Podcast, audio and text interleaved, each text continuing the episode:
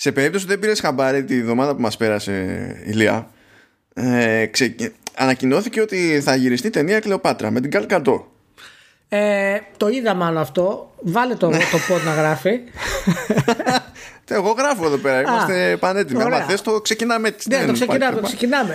γεια σας, γεια σας. για πάμε, μάλλον, για πάμε. Τι κάνετε, λοιπόν, να είστε όλοι καλά, να είμαστε όλοι σούπερ κτλ. Πάμε αυτό που έλεγες. ωραία, ωραία. Κλεοπάτρα, Κλεοπάτρα. Βγαίνει λοιπόν η Καλκάντο, κάνει ένα κονέ τελικά, με, νομίζω με την Πάτη Jenkins που είναι και ναι, ναι. σκηνοθέτη στο, στα Wonder Woman. Ναι, ναι. Και κάνουν εκεί ένα κονέ, συμμετέχει και στην παραγωγή. Θα, και θα γυριστεί ταινία Κλεοπάτρα. Και στο ρόλο της Κλεοπάτρας θα είναι η Καλκαντό κτλ. Και όταν την πρωτοβλέπω αυτή την ανακοίνωση, ε, μέσα μου ξεκίνησα πώς ήταν ο άλλος το πρωτοκοτόρ και έλεγε ότι θα μετρήσω μέχρι το 0 και στο 0 θα πεθάνεις. Μέσα μου άξα αυτό, 3. Ότι είναι απλά θέμα χρόνου, ξέρω εγώ, να πεταχτεί κάποιος και να πει ηλικιότητα για το ότι η Γκάλ Καντό δεν είναι το κατάλληλο άτομο λόγω φιλής να παίξει την Κλεοπάτρα. Α, μάνο, μάνο. Και φυσικά έγινε ακριβώς αυτό. Δηλαδή, κρίμα που δεν, δεν γινόταν να, να παιχτεί στοίχημα αυτό το πράγμα. Τουλάχιστον θα είχα λύσει το οικονομικό μου πρόβλημα. Μάνο, ξεκινάς ε, πάρα πολύ δυναμικά το, το podcast, το οποίο είναι το Vertical Slice 92 με Gal Gadot. Και σίγουρα η Gal Gadot είναι προφανώς ότι ανώτερο υπάρχει στην ανθρώπινη φυλή τα τελευταία τρία χρόνια τουλάχιστον. Να ξέρετε, ε... να ξέρετε ότι όταν ξεκινάει θεωρίες περί κριτικής και λέει ότι έτσι κι αλλιώς η κριτική είναι κάτι υποκειμενικό, τη λέει αυτές οι λυθιότητε για να μπορεί να λέει αυτές οι λυθιότητε εδώ πέρα. Με λοιπόν, λοιπόν θα με αφήσει να πείξω τη θεωρία μου. Λοιπόν, Έλα, πες. Ε, η, η, Γκάλ Καντότ λοιπόν είναι ό,τι κορυφότερο υπάρχει. Έχει αναδείξει ανθρώπινη φυλή τα τελευταία τρία από τέσσερα χρόνια. Μαζί της είναι ο, ο Chris Evans, ε, είναι ο, ο Hemsworth, ε, ήταν ο Brad Pitt. Καταλαβαίνετε ότι έχουμε αναπτύξει κάποια. Τώρα, πια Einstein τώρα για χαζομάρες, μας απασχολούν σοβαρά θέματα. Λοιπόν, οπότε, ε, μόλις είδα λοιπόν ότι η Γκάλ Κατώ θα παίξει την Κλεοπάτρα, έτσι, καταλαβαίνεις ότι ε, ενθουσιάστηκα πάρα πολύ. Για ποιο λόγο, Γιατί η προηγούμενη Κλεοπάτρα ήταν η Elizabeth Taylor. Δηλαδή, δηλαδή δεν, ήταν το top του top τότε. Και λες, θα πας από το ένα top σε ένα άλλο top. Υπάρχει πάρα πολύ καλή συνέχεια που γεφυρώνει τις εποχές αυτή μάλλον. Οπότε όταν ε, μπήκα μέσα για να δω όλες τις χαρές και ο πρώτος τίτλος που είδα ήταν Gal Gadot Sparks White Washing Claims Έμαθα, μου δεν μπορείτε να είστε τόσο ηλίθιοι όλοι. Πάντα, τόσο προβλέψιμα ηλίθιοι. Έπαθα ένα πολιτισμικό σοκ. Έπαθα ένα πολιτισμικό σοκ. Ε, Γιατί δεν μπορώ να το εξηγήσω Γιατί ο άλλος να ασχοληθεί αυτή τη στιγμή ε, τόσο σοβαρά Όταν η Gal Gadot είναι στην κορυφή. Δηλαδή, μετά από κάποιο σημείο δεν πρέπει να εξισώνουμε τις διαφορές μας. Όταν υπάρχει κάτι ανώτερο, δηλαδή, παραδείγματος χάρη, ο άλλος είναι σερβι. Θες να πεις, συγγνώμη, θες να πεις ότι η, η προσωπική επιτυχία στα επαγγελματικά, δεν ξέρω και εγώ τι, ότι ακυρώνει την προνομιούχο θέση ναι. που μπορεί να έχει κάποιος; Ναι, ναι, ναι. Μπράβο, Μάνο. Πολύ Χα, ωραία. Χάρηκα που σε γνώρισα, Ηλία. Πολύ ωραία το θέτει. Πολύ ωραία το θέτει. Λοιπόν, είναι, από ένα σημείο και μετά θέλω να πω ότι δεν πρέπει να. Δηλαδή, οι διαφορές μας πρέπει να γεφυρώνονται, μάλλον. Δηλαδή και τα whitewashing claims και το Black Lives Matter κτλ. Πρέπει να γεφυρώνονται. Δηλαδή, παραδείγματος χάρη, μπορεί να είσαι Lakers, μπορεί να είσαι Celtics, αλλά όλοι συμφωνούν ότι ο Jordan είναι ο καλύτερος. Κατάλαβες, δηλαδή υπάρχει μετά από ένα σημείο πρέπει να συμφωνείς. Λοιπόν, η Γκάλ Καντότ λοιπόν, μπράβο που πήρε το ρόλο. Πιστεύω ότι το Κλοπάτρα το φιλμ θα είναι εξαιρετικό. Καλά, θα έχει να μην πω Να περιμένεις ότι θα έχει πάρα πολύ ξύλο. Θα ρίξει πολύ ξύλο γιατί η Κλεοπάτρα. Εννοείται ότι θα είναι strong female character, θα έχει battle sequences και εννοείται. Η μοντέρνα Κλεοπάτρα θα, είναι, θα ρίχνει ξύλο κανονικό. Λοιπόν, ε, ναι, τώρα, τι. Αφού και όλοι ξέρουμε ότι τον είχε δέσει το, τον Κέσσαρα, τον βασάνιζε, του έριχνε φουρδουλιές και έτσι έκλεινε τις συμφωνίες. Ναι, εντάξει, τον βασάνιζε. Κάνω air coach τώρα. Δηλαδή, εντάξει, σε, ναι. σε παρακαλώ τώρα. Δηλαδή. εντάξει τώρα, συγγνώμη τώρα. Η Κλεοπάτρα τώρα πώς μπορεί να σε βασανίσει, δηλαδή. Τέλος πάντων, λοιπόν. Ναι, ήταν, ήταν το πρώτο τεστ, παιδί μου. Ήταν πριν τον Μάρκο Αντώνιο. Ήταν πριν τον Μάρκο Αντώνιο. Ο, ο Μάρκος Αντώνιος ήταν ο, ξέρεις, αυτός που είχε τα τρελά, έτσι, να το ξέρεις. Ε, εντάξει, τι να κάνει, το παιδί αγάπησε. Ωραία, μπράβο. Αγάπησε, απλά έτυχε να έχει και τα κουμάντα σε κάτι λεγιώνες. Συμβαίνουν αυτά. Πολύ ωραία. Ελπίζω να μην μας ρίξουν το podcast τώρα. Οι... Να μας ρίξουν το, το podcast καθυστερημένοι μου, ε. Οι αγαπητοί. Οι αγάπη... άλλοι τώρα, επειδή είναι φίλοι. σκέψου πόσο, πόσο έχουν ξεφύγει κάτι μυαλά η Αμερική μεριά που τι γίνεται τώρα. Ακούνε Αφρικα και δεν μπορούν να συλλάβουν ότι αυτό δεν σημαίνει ντε και καλά ότι στην Αφρική όλοι είναι μαύροι. Δεν μπορούσαν να τους συλλάβουν αυτό καθόλου. Δεν σου λέω τώρα για το ότι είναι ανιστόρητοι και δεν έχουν ιδέα για το τι ήταν το Λεμέι. Άστο αυτό. Χέστο αυτό. Δεν πειράζει.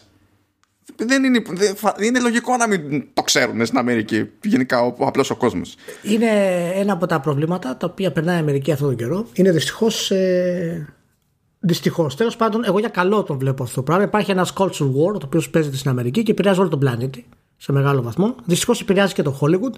Ε, όχι τίποτα άλλο. Και λέω δυστυχώς για ποιο λόγο έτσι. Είναι, είναι, είναι φοβερή ηρωνία, να μιλήσουμε και λίγο σοβαρά τώρα. Είναι φοβερή ηρωνία που τα πιο προοδευτικά μέρη στην Αμερική είναι το Hollywood και η Silicon Valley.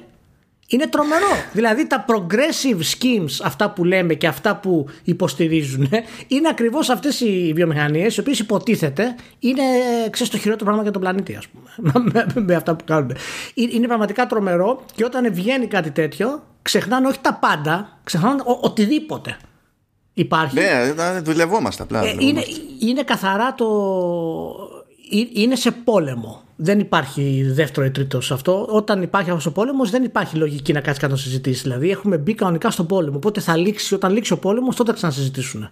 Οι άνθρωποι Εγώ στράβωσα όταν είδα τη δημοσίευση στο, στο Slash Film που ασχολείται και με τηλεόραση και με κινηματογράφους κτλ. Και, και υποτίθεται ότι αυτός που έγραφε τη συγκεκριμένη δημοσίευση έκανε, αφιέρωσε, αφιέρωσε την ελάχιστη ενέργεια τέλος πάντων σε μια θεωρητική προσπάθεια να παίξει ό,τι ξέρει τι λέει. Και τι καταφέρνει και λέει το άτομο. Πραγματικά δεν ξέρω πώς μπαίνεις μία φορά Wikipedia και γράφεις αυτή την idea.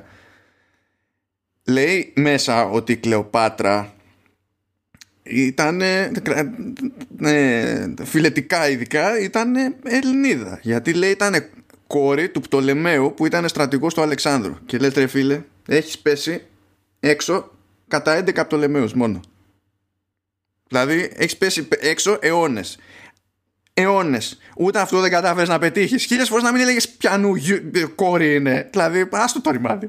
Εντάξει, είναι, ε, αυτά είναι από τα πράγματα τα οποία ούτε εγώ, ας πούμε, που δεν είμαι έτσι ειδικό στην ιστορία. Και δεν, μιλά, δεν μιλάω τώρα για comment. Έτσι. Μιλάω τώρα για τον δημοσιογράφο ναι, που ναι, έκανε, ναι, έγραφε τη σχετική δημοσίευση. Δηλαδή, ακόμα, κέρατο. Ναι, ακόμα και αν δεν είσαι, ξέρω εγώ, σχετικά ειδικός στην ιστορία, όπως εσύ, ας πούμε, και διαβάζεις πάρα πολύ για τα θέματα αυτά, καταλαβαίνεις ότι αυτό που γράφει ο άλλος έχει πάρα πολλά παράδοξα μέσα, τα οποία είναι χρονικά παράδοξα και φιλετικά παράδοξα. Υπάρχει πρόβλημα σε αυτό που γράφει. Δεν χρειάζεται να είσαι ιστορικός για να το καταλάβεις αυτό. Οπότε καταλαβαίνεις ότι, ξέρεις, λένε ότι όταν ε, ο, ε, ο μέσος γνώστης καταλαβαίνει το λάθος, τότε υπάρχει από την άλλη μεριά προκατάληψη που το γράφει. Τότε, τότε πραγματικά το καταλαβαίνεις, λέει. Όταν υπάρχει. Όταν και ο μέσος αναγνώστης καταλαβαίνει ότι αυτό που γράφεις είναι off, δεν υπάρχει σωτηρία μετά σε αυτό που γράφει. Τέλος πάντων, μπράβο στην Gal Gadot. Ελπίζω να μην γίνει κανένας χαμός στη ταινία να ξέρετε ότι στο τέλος θα βγάλει και φτερά. Στάνταρ θα γίνει χάμο. Στάνταρ. Παιδιά, μην είστε τέτοιο. Γιατί η Κάλκα θα βγάλει και φτερά, θα πετάει, θα έχει ποντίκια, θα είναι τουμπάνι δηλαδή. Θα είναι, θα είναι σαν την άμπη στην ουσία η Κάλκα Έτσι. Ναι. Καταλαβαίνει τι έχει να γίνει. Ποιος δηλαδή, ποιος θα βγουν οι άλλοι μετά, θα βγουν οι άλλοι μετά από την ανάποδη και θα ισχυρίζονται ότι ξαφνικά έγινε τραντ η κατώ. Θα ενωθούν όλοι οι καθυστέρες. Είναι toxic masculinity. Γι' αυτό σου είναι ο πόλεμος, γιατί δεν υπάρχει συζήτηση και από τις δύο μεριές. Ο καθένας είναι το άκρο του. Λοιπόν, μπράβο. Είχες πάρει χαμπάρι τι είχε γίνει με Assassin's Creed Odyssey; Ναι, ρε, εσύ, βέβαια. Πώς δεν είχα πάρει. Πώς δεν είχα πάρει. Ε, παιδιά, ποιον δεν το έχει πάρει χαμπάρι, γιατί είναι πιθανό να μην το έχει πάρει χαμπάρι, επειδή αλλιώς είχε ξεκινήσει μια δημοσίευση και μετά άλλαξε αυτή η δημοσίευση. είχε βγει το VG247, το βρετανικό, με τίτλο Φορά Παρτίδα όταν είχε ανακοινώσει η Ubisoft το voice cast και έλεγε τέλος πάντων ότι έχουμε και Έλληνες ηθοποιούς ή Καναδούς ελληνικής καταγωγής κτλ. για να πετύχουμε τις προφορές και το οποίο λες εντάξει λογικό. Και το συμπέρασμα που έβγαλε το VG247 βρετανικό μέσο, μεγάλο αδελφό του Eurogamer και του Games Industry Biz κτλ. ήταν ότι ναι, δεν θα γίνει whitewashing στο Assassin's Creed Odyssey και κοιτάζεις εσύ ως Έλληνας αυτόν τον τίτλο και προσπαθείς να καταλάβεις ακριβώς τι υποτίθεται ότι έχεις σημαίνει στο μυαλό τους. Και λες, δεν μπορεί. Στέλνω μία στο, στη Ubisoft, λέω το έχετε πάρει χαμπάρι, λέω αυτό. Λένε όχι. Μου λέγα στείλε link, στέλνω link. Ε, με, λίγο αργότερα είχε αλλάξει ο τίτλος στο VG247. Να σου πω, μια που τα λέμε. μια που τα λέμε τώρα αυτά, να πούμε και ότι το Matrix 4 θα αλλάξει στο σινεμά. Που, που, που το, αυτά, αυτά λέγαμε πριν γιατί είχαμε κάνει το διαχωρισμό. Σινεματόγραφη, άλλο πράγμα το σινεμά. Θα αλλάξει το σινεμά γενικά, μάλλον είπαμε. Σινεμά γενικά. Θα κάνει μια τεχνική λέει καινούργια. Εσύ μου το πεις αυτό. Η Λάνα Βακόσκη. α, α, για το, για το τράβηγμα, ναι, για το ναι, γύρισμα. Ναι, μια τεχνική καινούργια λέει που θα αλλάξει το σινεμά. Απλά ήθελα να το αναφέρω αυτό το πράγμα πριν ξεκινήσουμε. Τι πριν ξεκινήσουμε, δηλαδή δεν είναι podcast αυτό που κάνουμε αυτή τη στιγμή. Ε, ένα μπάχαλο τα, τα, τα κάνεις. Γιατί έφερε την Gal Gadot Θα πρέπει τώρα να κάνω podcast βγάζοντα την Gal Gadot από το μυαλό μου. Εντάξει, ρε Μανώ, εντάξει. Έχουμε πει Gal Gadot, όχι δεν το είχαμε πει για την Gal Gadot, πλέον ισχύει. Gal Gadot και Lagertha δεν αναφέρουμε σε podcast. Δεν το καταλαβαίνεις αυτό; Υπάρχει θέμα. Ε, αγαπητοί φίλοι, σήμερα θα ξεκινήσω κάτι το οποίο θέλω να το κάνω και άλλες φορές. Ο Μάνος θα μου το επιτρέψει γιατί καταλαβαίνει πόσο σημαντικό είναι. Ε, επειδή η μάνα μου τα τελευταία δύο χρόνια έχει πάρει κινητό και προσπαθεί καημένη να επικοινωνήσει με άλλους γιατί δεν είχε μπει ποτέ σε αυτή τη διαδικασία και της αρέσει πάρα πολύ. Στέλνει φωτογραφίες σε group το Viber που έχει με άλλους γιατί πηγαίνει σε ένα χορευτικό εκεί παραδοσιακών και έχουν, είναι φίλοι και τέτοια.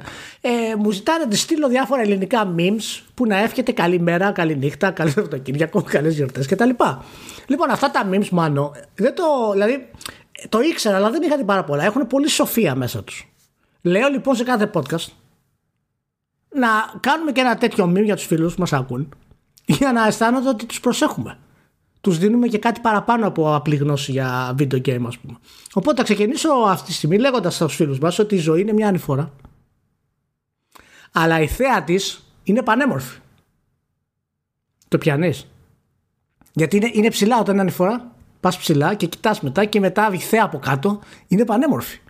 Δηλαδή, ε, επίσης αξίζει να προσπαθείς για κάτι που για τον άλλον δεν υπήρξε ποτέ. Άκου. Δηλαδή, έχω πάθει σοκ.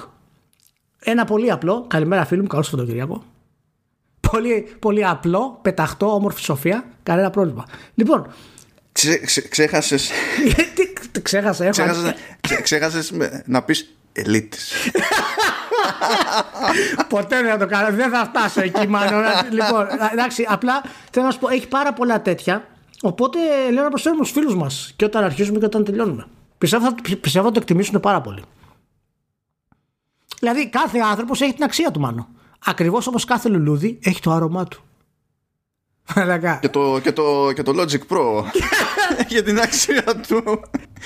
Ειδικά όταν διαλέγω ένα κομμάτι της κυματομορφής και πατάω Command T και κόβει σε εκείνο σημείο, τι είναι τούμπαν. Ρε, δεν μπορείς να, να, να, δηλαδή να βρεις τέτοιο πράγμα. Εντάξει, πόσο ωραίο να ξυπνάς Σάββατο το πρωί και να χαιρετάς όλους με μια καλημέρα. Πόσο ωραίο είναι αυτό. Το ξέρεις. Είναι, ε, αυτή είναι ερώτηση που απευθύνεις σε μένα και φαντάζεσαι ότι.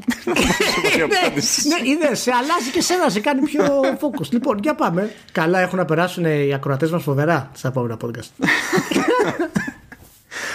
ό,τι, ό,τι να είναι. Λοιπόν, δεν, δεν υπάρχει ελπίδα σε αυτό το επεισόδιο. Απλά δεν υπάρχει ελπίδα. Όση ώρα έλεγες αυτά τα του Elite, προέκυψε τέλος πάντων μια συνέντευξη του Phil Spencer Δηλαδή, λέμε τώρα έτσι, πριν από μερικά λεπτά έσκασε στο, στο feed μου μια συνέντευξη του Phil ε, Spencer στο, στο Kotaku.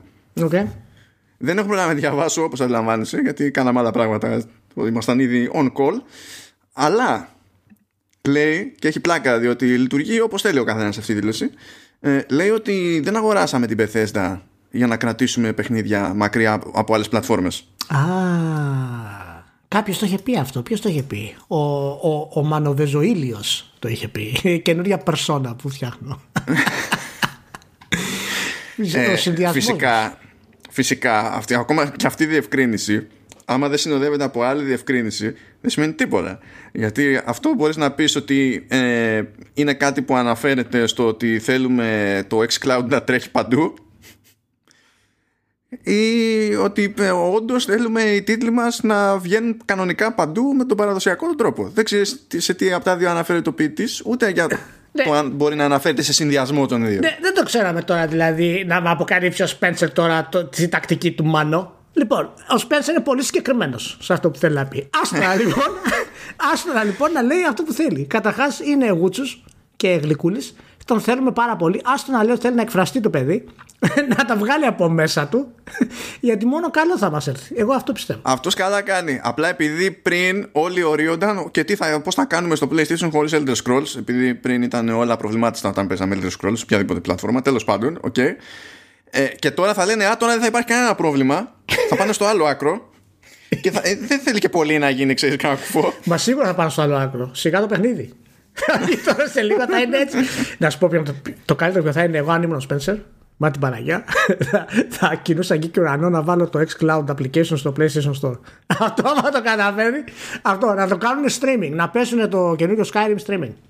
Θεωρώ σίγουρο ότι θα το προσπαθήσουν αυτό. Εννοείται θα το προσπαθήσουν. Θα είναι η απίστευτη τρολιά. Η απίστευτη τρολιά. Όχι μόνο δεν θα παίρνεις το παιχνίδι κανονικά, θα το παίρνεις και με lag. με delay δηλαδή θα είναι η απόλυτη τρολιά του Spencer. Γεια σου Σπενσεράκο. αυτό, αυτό ήταν ε, στην κατηγορία This Justin, δεν το είχαμε κάνει στο πρόγραμμα. Ωραία. Αλλά αφού ξεκινήσαμε με θέματα ας πούμε Xbox, ας συνεχίσουμε με θέματα Xbox. Okay. Ξεκινήσαμε θέματα Xbox, καλά. Έχουμε ξεκινήσει. Ε, Τέλος πάντων. Ναι, okay, okay. Εντάξει. Εντάξει, αυτό. εντάξει. λοιπόν, ε, προκύπτει ότι μια συμφωνία που είχε ανακοινωθεί μεταξύ Microsoft, παύλα, Xbox και GameStop ναι.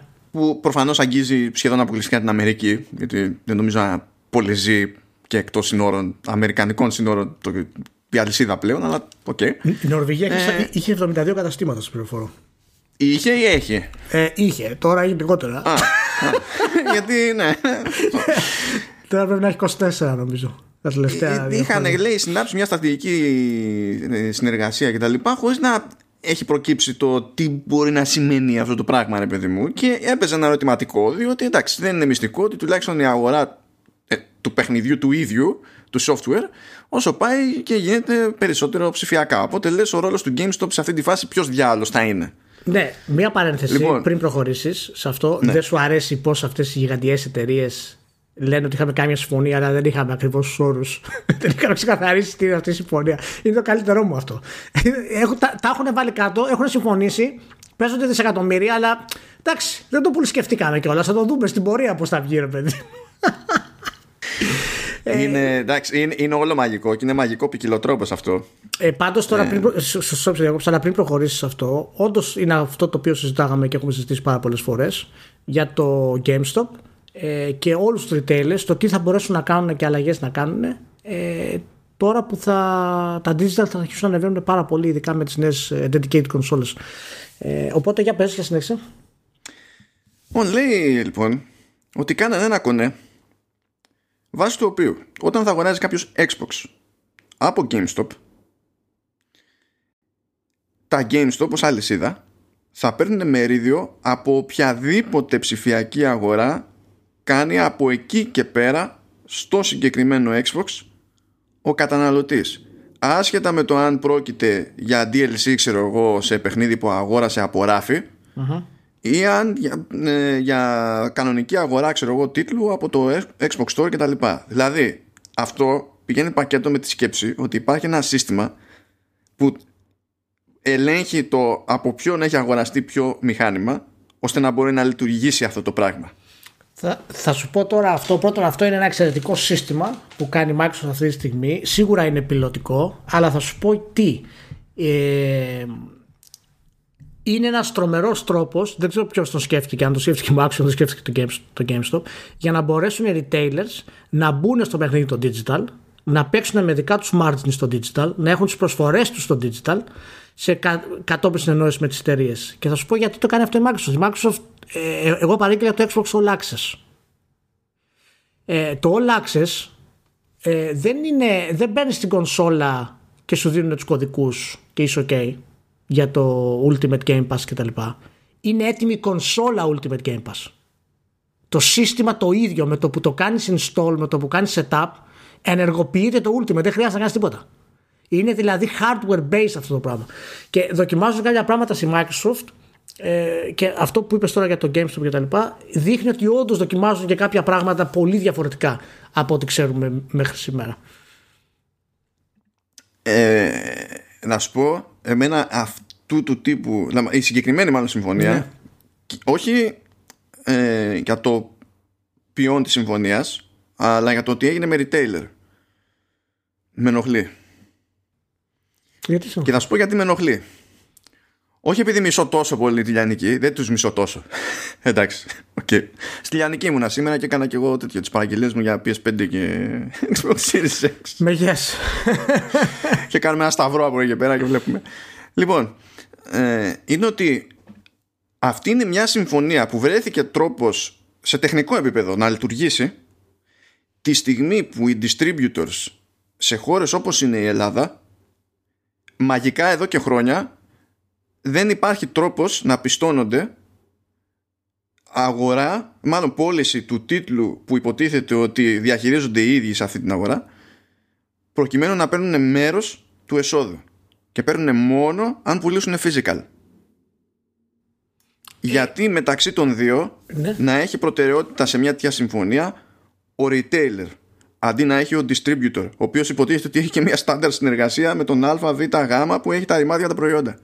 Από πού και ως πού distributor να κάνει καμπάνια να προωθήσει το παιχνίδι σου και εσύ να του λες ότι καλή φάση δες, όσα, όσα digital versions και να πουληθούν στην Ελλάδα που λες και δεν ξέρει δεν υπάρχει τρόπος να ξέρει ο άλλος σε ποια χώρα πουλήθηκε εννοείται ότι ξέρει δεν σου δίνω τίποτα από αυτό. Κόφτω το λαιμό σου γέμισε και άδεια σεράφια είναι λίγο, είναι λίγο μπερδεμένο αυτό που λες. Θα σου πω γιατί. Ε, συμφωνώ με, τη, με, με, με το concept ότι θα έπρεπε να γίνεται.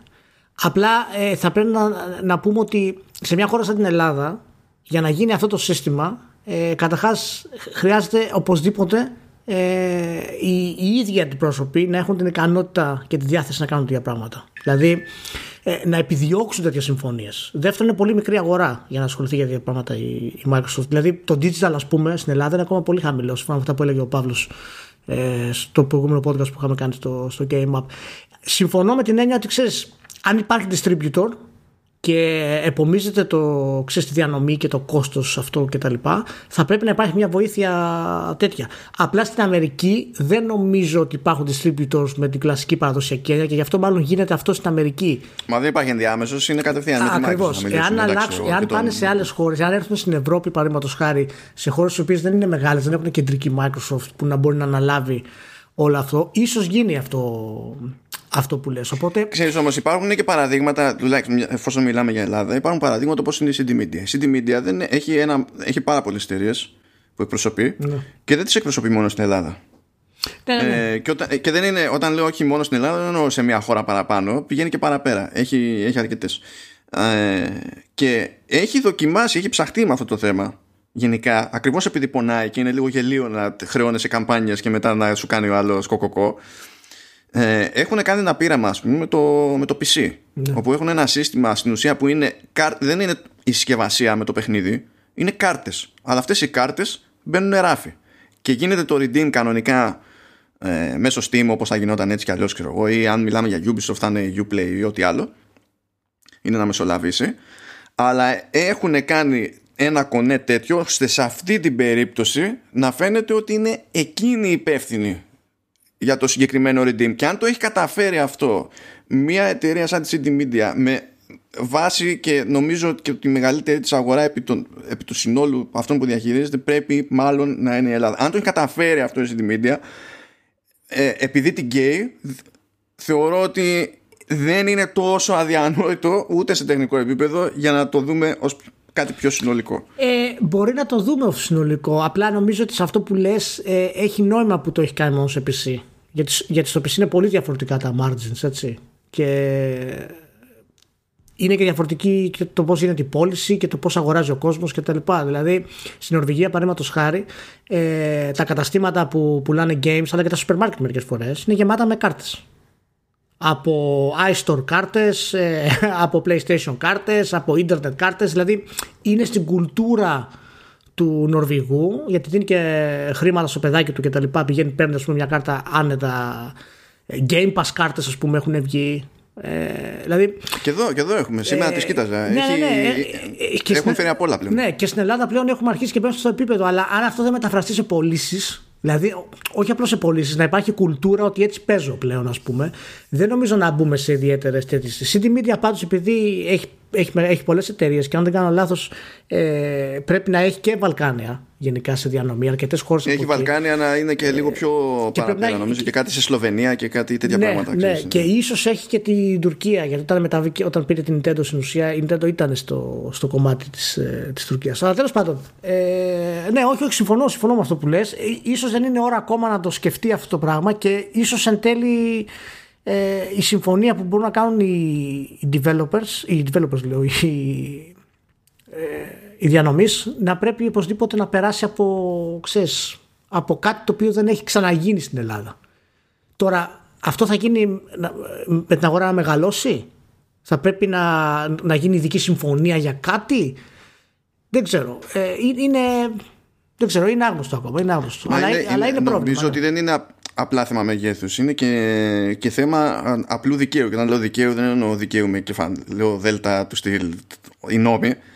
Λέω ότι η απλή πραγματικότητα είναι ότι εγώ, αν ήμουν αντιπρόσωπος από αύριο, θα, ε, θα ε, έπαιζε το σενάριο, θα ήταν καθημερινότητα το σενάριο, να σκάω λεφτά για να διαφημίσω ένα παιχνίδι, το οποίο κάθε φορά που αγοράζεται ψηφιακά εγώ μένω με την κουλούρα. Αυτό... Ενώ έχω χαλάσει λεφτά για να το προωθήσω. Δεν είναι λογικό αυτό. Ναι, γι' αυτό είναι τραγικό ε, το πώς οι διανομής στέκονται σε αυτή τη χώρα όλα τα χρόνια. Που δεν ξέρουμε όχι τα νούμερα που κάνουν.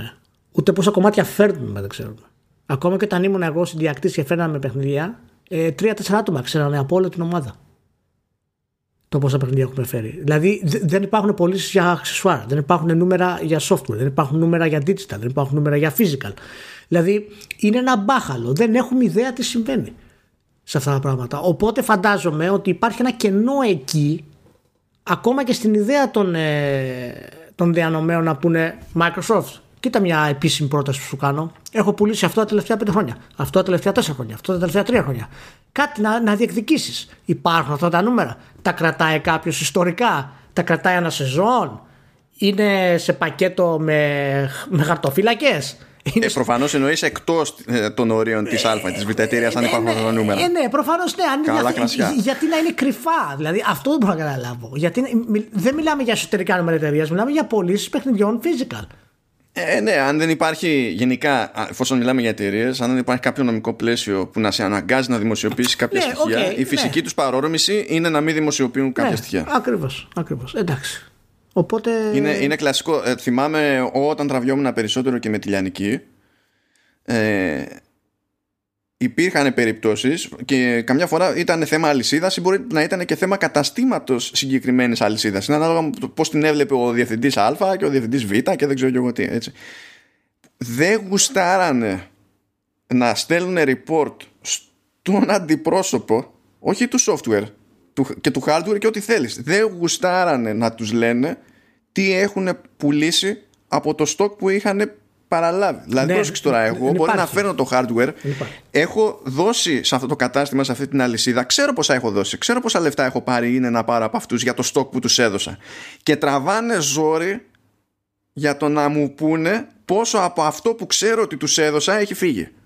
Ναι, δεν υπάρχει. Δεν υπάρχει. Αυτό, αυτός ο, η μυστικοπάθεια ε, είναι ανεξήγητη. Και είναι ένα από τα πράγματα που για μένα δεν έχουν ιδιαίτερο νόημα και δείχνουν και σε μεγάλο βαθμό ότι δεν υπάρχει ε, κάποια ιδιαίτερη σοβαρότητα στην παρουσία των διανομέων στη χώρα. Να πατήσουν πόδι, να εμφανιστούν.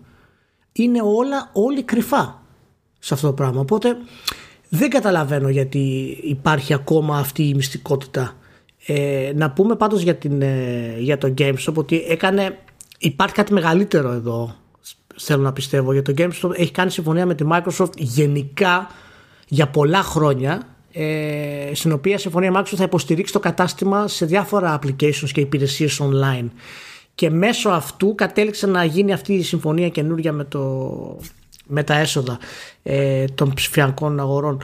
Οπότε ίσως να είναι μια πρώτη ένδειξη ότι το retail γενικά ε, τουλάχιστον εκεί που μπορεί και μάλιστα το GameStop επειδή το GameStop είχε και το μεγαλύτερο πρόβλημα παγκοσμίως βέβαια ε, mm. από, τη μετάβαση ίσως είναι μια καλή συμφωνία για τα καταστήματα δηλαδή εν τέλει να βρουν κάποια άκρη και να μπορέσουν να πάνε καλά να επιβιώσουν για το GameStop είναι σίγουρα. Βασικά για, την αγορά είναι πρωτοποριακή αυτή η συμφωνία για αυτό που είναι. Δεν νομίζω ότι έχει γίνει κάτι όχι. παρόμοιο ever. Όχι, Σίγουρα είναι για καλό του GameStop, δεν αμφιβάλλω.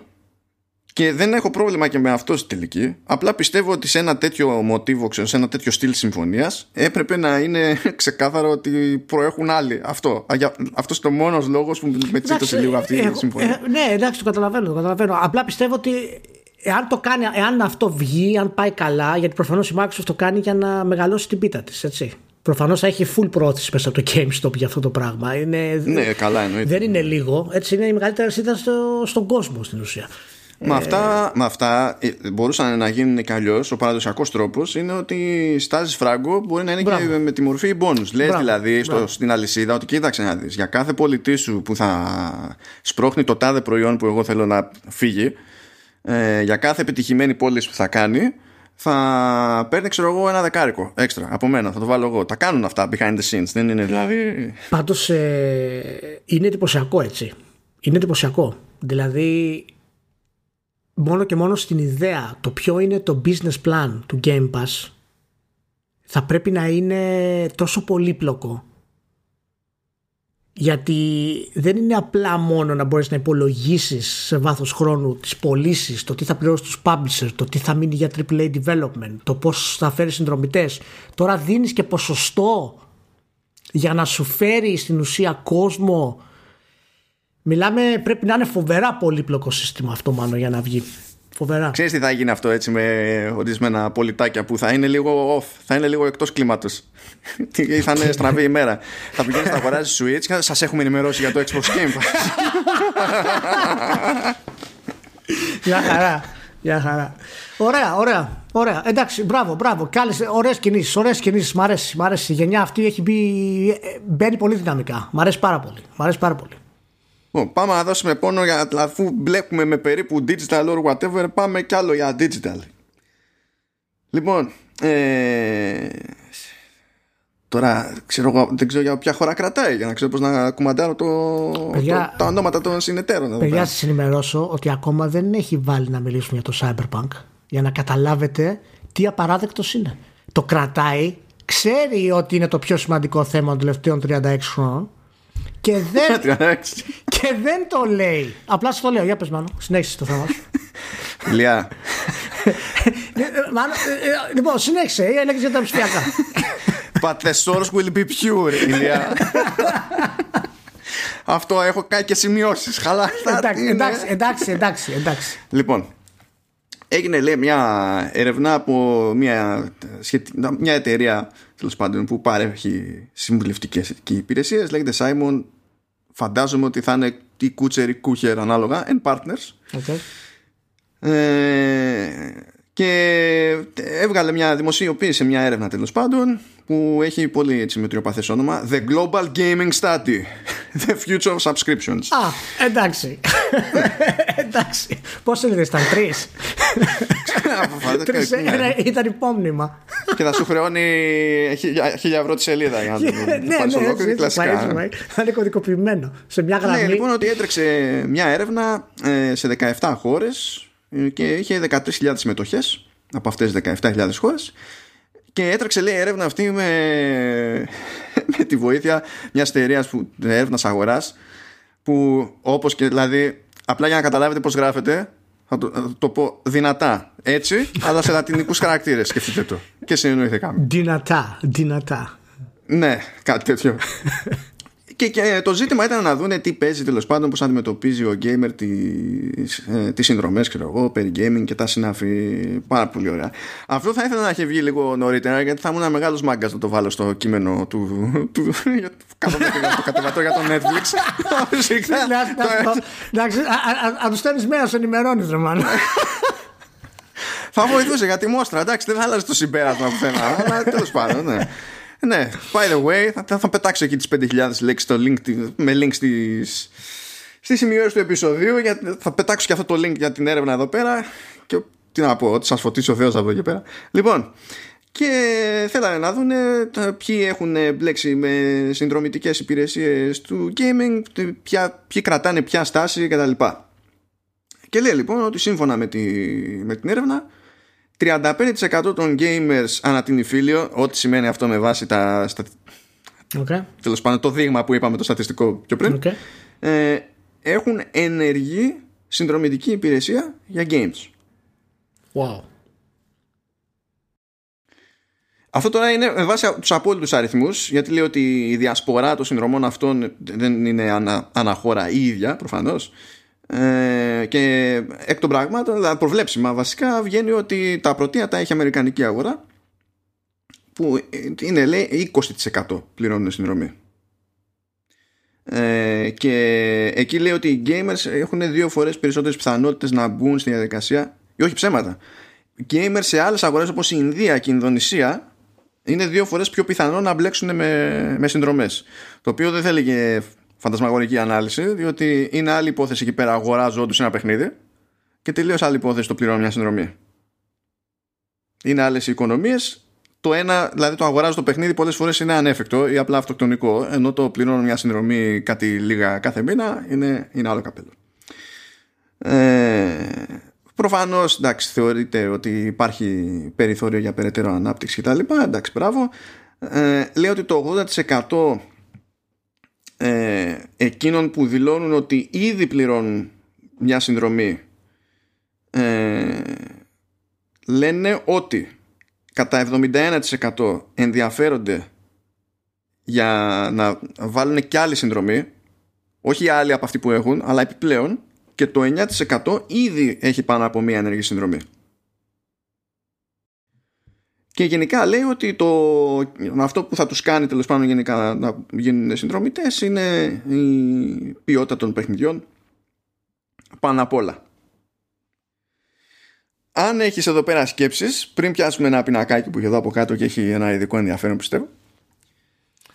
Τώρα είναι η ώρα. Ε,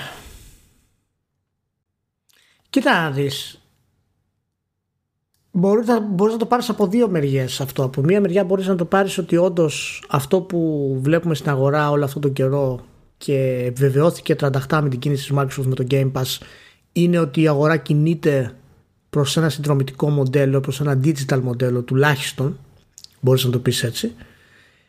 Όντως το ποσοστό αυτό είναι μεγάλο για μια γενιά η οποία δεν έχει ξεκινήσει με αυτό το concept έτσι ακόμα. Δηλαδή τώρα ξεκινάει στην ουσία αυτή η γενιά ε, και 35% είναι ψηλό.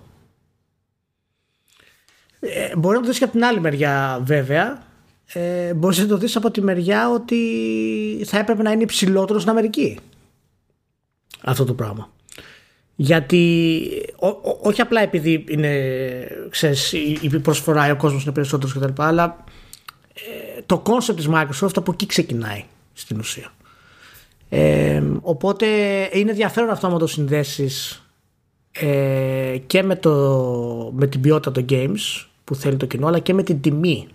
Δηλαδή εν τέλει η τιμή και η ποιότητα των games είναι αυτό που θα τους κλείσει σε αυτό το πράγμα. Φυσικά χώρες όπως είπες η Ινδία και η Ινδονησία και τα λοιπά που έχουν οικονομικά προβλήματα έχουν άλλο είδους κουλτούρας και η, η σκέψη τους και η στάση τους για αγορά ξέρεις, επηρεάζεται πολλούς παράγοντες κοινωνικο-οικονομικούς αλλά ε, είναι, δείχνει και από τις δύο μεριές ότι είμαστε ξέρεις, στο όριο αυτή τη στιγμή. Δηλαδή θα κάνουμε το άλμα και θα περάσουμε πλέον σε ένα μοντέλο το οποίο αναφέρεις και στο, στο κείμενό σου για το, για το Netflix ε, στο οποίο προσπάθησες να πεις ότι ξέρεις το, η, η ένα προς ένα σύγκριση με το συνδρομητικό του Netflix έχει πολλά κενά και όντως έχει, έχει πολλά κενά αλλά είναι φανερό ότι το concept επειδή ακριβώς υπάρχει το Netflix είναι γνωστό στον κόσμο και μπορεί να, να τραβηχτεί προς τα εκεί.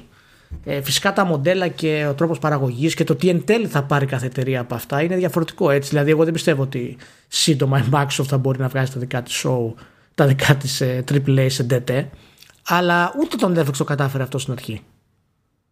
Όχι, όχι. Απλά ε, είναι. Ε, δεν υπάρχει και ούτε, ούτε, καν η ίδια συγκυρία για να προσπαθήσει ο άλλος να πλημμυρίσει με δικά του παιχνίδια μια τέτοια υπηρεσία. Όχι, και δεν είναι ναι, πρακτικό ναι. γιατί δεν φτιάχνονται τόσο γρήγορα τα παιχνίδια όσο γυρίζουν τις σειρές. Ακριβώς, ακριβώς. Ακριβώς. Είναι, δηλαδή, ναι, είναι δηλαδή στο, στο μετέχμιο ε, αυτής της κατάστασης τι θα γίνει. Ε, νομίζω ότι αυτά συνολικά πρέπει να είναι θετικά αποτελέσματα για τη Microsoft για το, για το Game Pass. Δεν ξέρω πώς φαίνεται σε ένα ε, σαν νούμερο αυτό δηλαδή. Ναι, νομίζω ότι θα πάει και, και παραπάνω γιατί ο, ο κόσμος ακόμα εξοικειώνεται με το concept. Είναι, είναι μαθημένος ήδη σε μεγάλο βαθμό με, ε, σε συνδρομητική υπηρεσία γιατί έχει εκπαιδευτεί πάρα πολλά χρόνια στη συνδρομητική τηλεόραση αλλά ακόμη περισσότερος κόσμος έχει εκπαιδευτεί τα τελευταία χρόνια ε, στο concept χάρη στο Netflix που τέλος πάντων μπορεί να μην είναι μόνη υπηρεσία του είδους του αλλά προφανέστατα είναι δημοφιλέστερη. Ε, και από αυτή που είναι και στην pop κουλτούρα ακόμη και στην Ελλάδα και όπου να είναι. Αλλά είμαστε ακόμα στη φάση που για το gaming είναι σχετικά νέο Οπότε έχεις ένα subgroup ας πούμε που μπορεί να έχει μάθει ότι εντάξει δεν έχω πρόβλημα να πληρώνω συνδρομή για περιεχόμενο αλλά μπορεί να αντιστέκεται ένα υποσύνολο στην ιδέα ότι πληρώνω συνδρομή για να έχω games. Αλλά η, η δυσκολότερη δουλειά στην πραγματικότητα έχει γίνει ήδη από άλλες αγορές. Το δύσκολο ήταν να πείσει κάποιον ότι θα σου δίνει κάτι κάθε μήνα χωρίς να είσαι public utility, χωρίς να είσαι, ξέρω εγώ, ADAP, ναι. ΔΕΗ ναι. και δεν συμμαζεύεται. Ε, μα την Παναγία θα πλήρωνα από την τσέπη μου, αλήθεια το λέω, ε, για να μάθω ποιο είναι το business plan του Game Pass. Πραγματικά θα πλήρωνα μισθό από την τσέπη μου κανονικά στο Spencer να μου στείλει το PDF με τις γενικές ιδέες, να δω πώς σκοπεύει να φέρει third parties μέσα, πώς σκοπεύει να χρηματοδοτήσει AAA, ε, σε πόσο χρονικό διάστημα εννοώ είναι το πλάνο του, γιατί φυσικά και σκοπεύει να το κάνει. Και είναι, είναι πραγματικά τρομερό. Δηλαδή, άμα κάτσεις να το σκεφτείς, μία-δύο εταιρείες λείπουν ακόμα από το Game Pass για να πεις ότι παιδιά εδώ είμαστε. Δηλαδή από τη στιγμή που έχεις ε, το, EA, το EA Play, από τη στιγμή που έχεις της Microsoft πλέον ό,τι έχεις και πάρα πολλούς third parties. Έτσι και φέρεις δύο-τρεις ακόμα third parties φοβερούς, όχι αποκλειστικούς. Συμφωνία απλώς για το Game Pass. Έκλεισε. Σκέψου να φέρεις Square Enix. Τα Final Fantasy. Π.χ.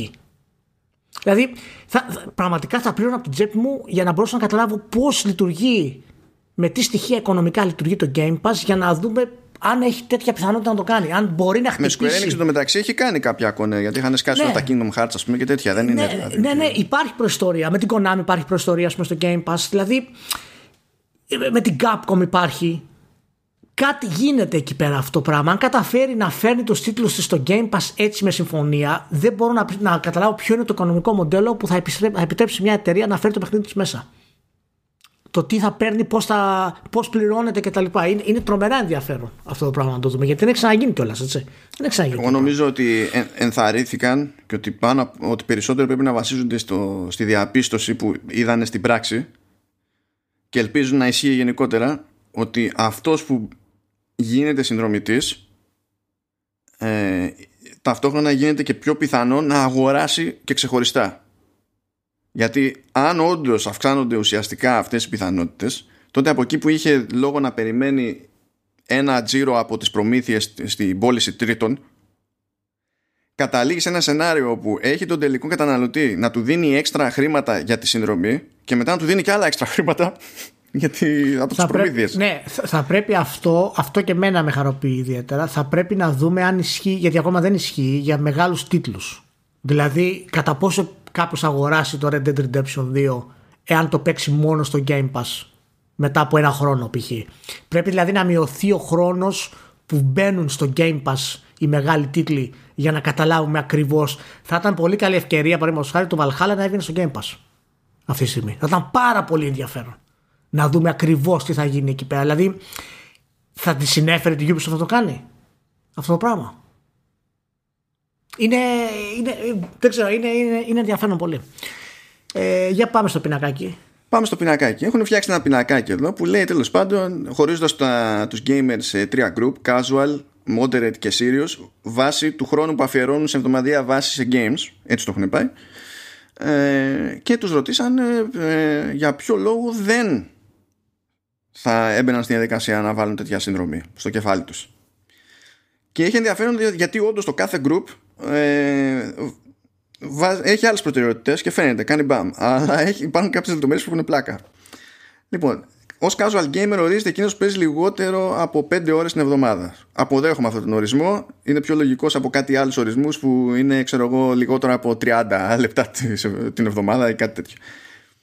Ο moderate gamer, που τέλος πάντων αυτό ίσως να είναι λίγο περίεργο, λέει 6 με 20 ώρες την εβδομάδα. Και ο serious gamer είναι πάνω από 20 ώρες την εβδομάδα.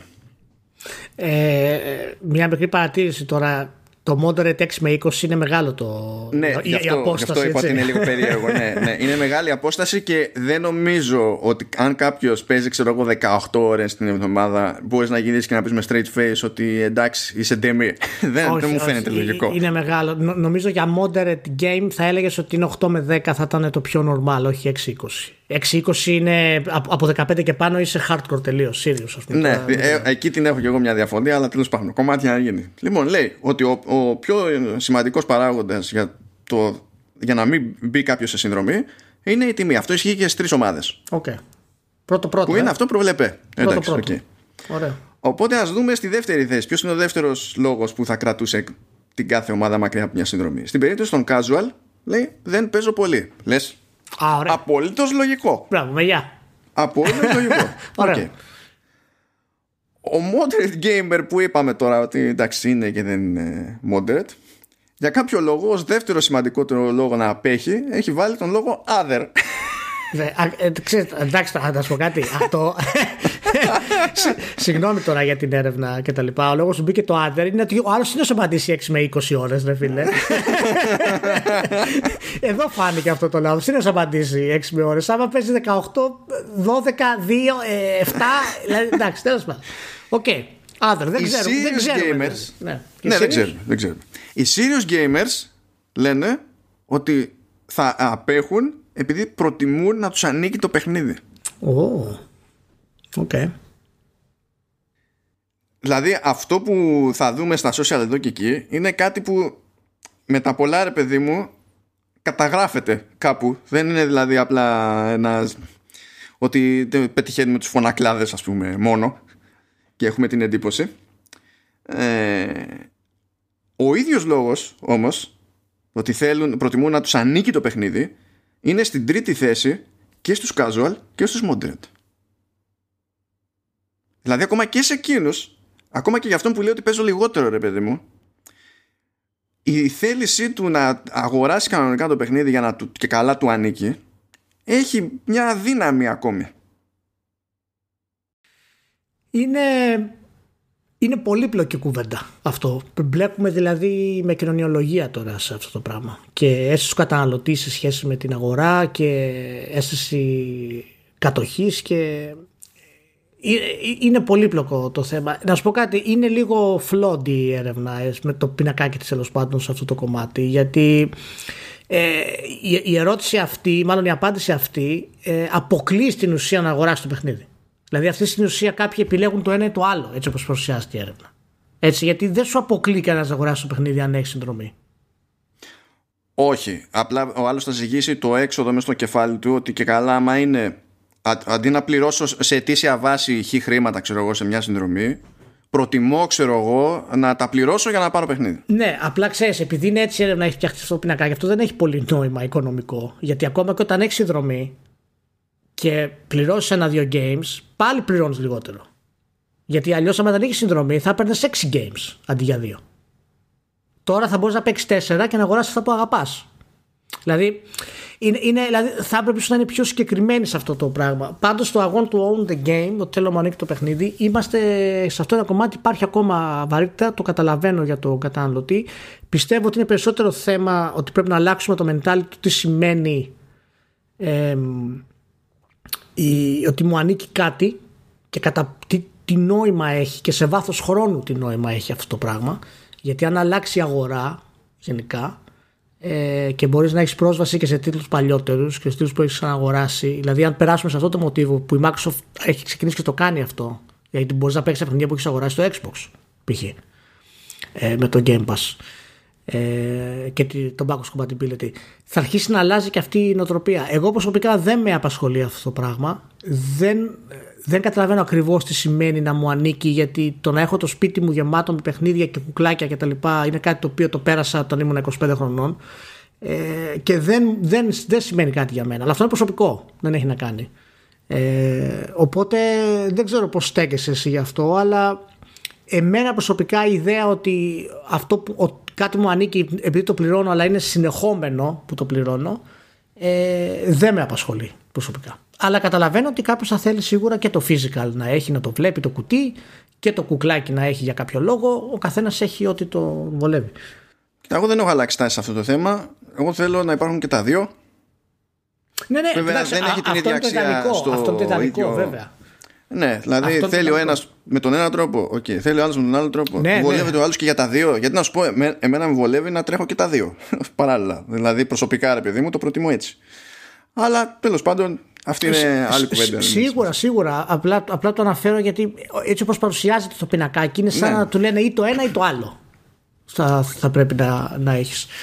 Τι άλλο λοιπόν, έχει; Ε, ε, εντάξει, δεν θα πιάσουμε όλους και τους 9 λόγους. Καλά, όχι όλους, ναι. ε, Έχω, ε, σταθήκαμε τώρα ότι στη, δηλαδή, στη δεύτερη θέση και στη τρίτη θέση και για τις τρεις ομάδες είναι, είναι το θέμα του ιδιοκτησιακού, έτσι. Okay. Λοιπόν, θα πιάσω λίγο τα, τα παράλογα, τα τελείως παράλογα όμως στην όλη φάση. Στην τέταρτη θέση για τους serious gamers που παίζουν πάνω από 20 ώρες ο ε, λόγος να μην μπλέξουν με συνδρομή είναι το I don't play much. Okay. Να λες πόσο πρέπει να παίζεις Δεν καταλαβαίνω okay. Αλλά OK okay.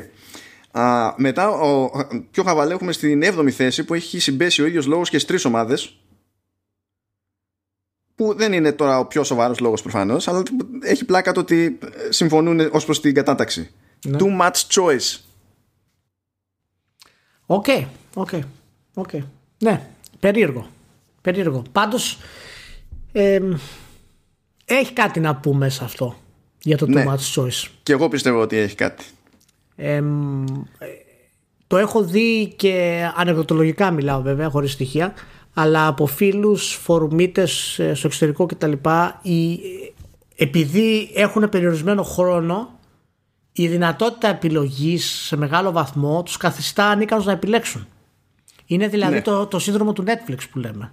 Ακριβώς. Και νομίζω ότι παίζει ρόλο αυτό. Δεν ξέρω στα games κατά πόσο ρόλο παίζει. Γιατί τα games μπορεί να παίξει, ξέρεις, οποιοδήποτε.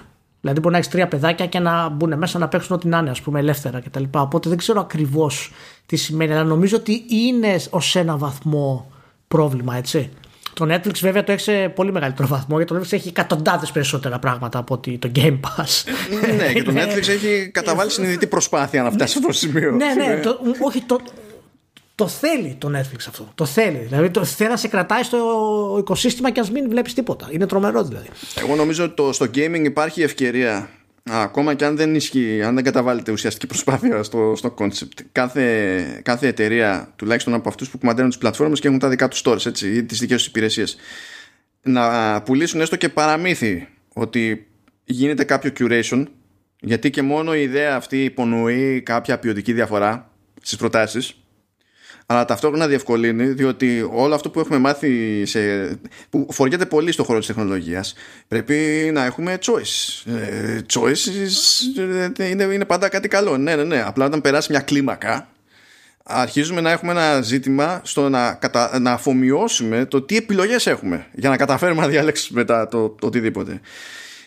Και στα, στα games νομίζω ότι του συμφέρει να μην το πάνε και σύστημα πλημμύρα διότι όταν πεις, το Netflix δεν ενδιαφέρεται ότι τέλος πάντων σου δείχνει χίλια πράγματα που μπορεί να είναι και άσχετα μεταξύ τους.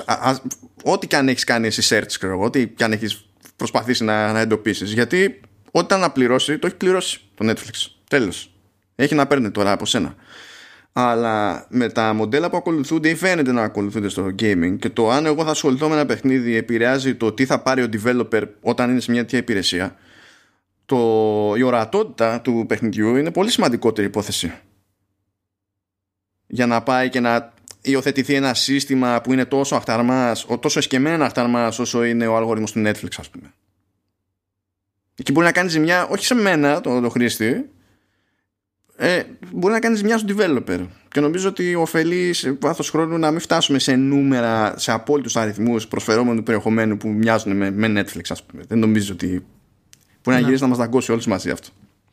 Ε, μου κάνει λίγο εντύπωση πάντως ε, ότι οι δύο κατηγορίες έχουν στο 5 την ποιότητα των παιχνιδιών ε, και στο 6 το έχουν οι moderate gamers ως έκτη επιλογή που θα τους ενδιαφέρει να μπουν σε συνδρομή και οι serious και casual games το έχουν ως πέμπτη.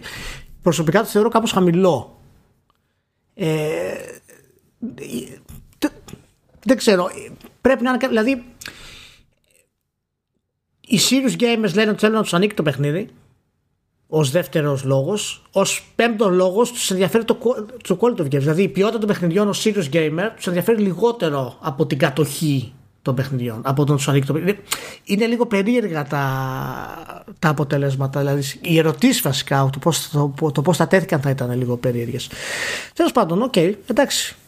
Καλά είμαστε, καλά είμαστε. Για να δούμε. Και για το, για το κλείσιμο, επειδή αυτό ναι. είναι πραγματικά αστείο, ε, στη θέση 8 για moderate και serious και στη θέση 9 την τελευταία για τους casual ο πιο ανούσιος λόγος δηλαδή ο λιγότερο σημαντικός λόγος για να μην ασχοληθεί κάποιος με συνδρομή είναι η προβληματική ε, σύνδεση στο διαδίκτυο πώς πώς το πώς το κάνω αυτό να λειτουργήσει; Πώς; Limited, limited internet access I, I, don't have, I don't have an access to an available payment method ναι, δεν δηλαδή το, αυτό που με νοιάζει λιγότερο είναι κάτι που επηρεάζει άμεσα την πρόσβασή μου στην υπηρεσία.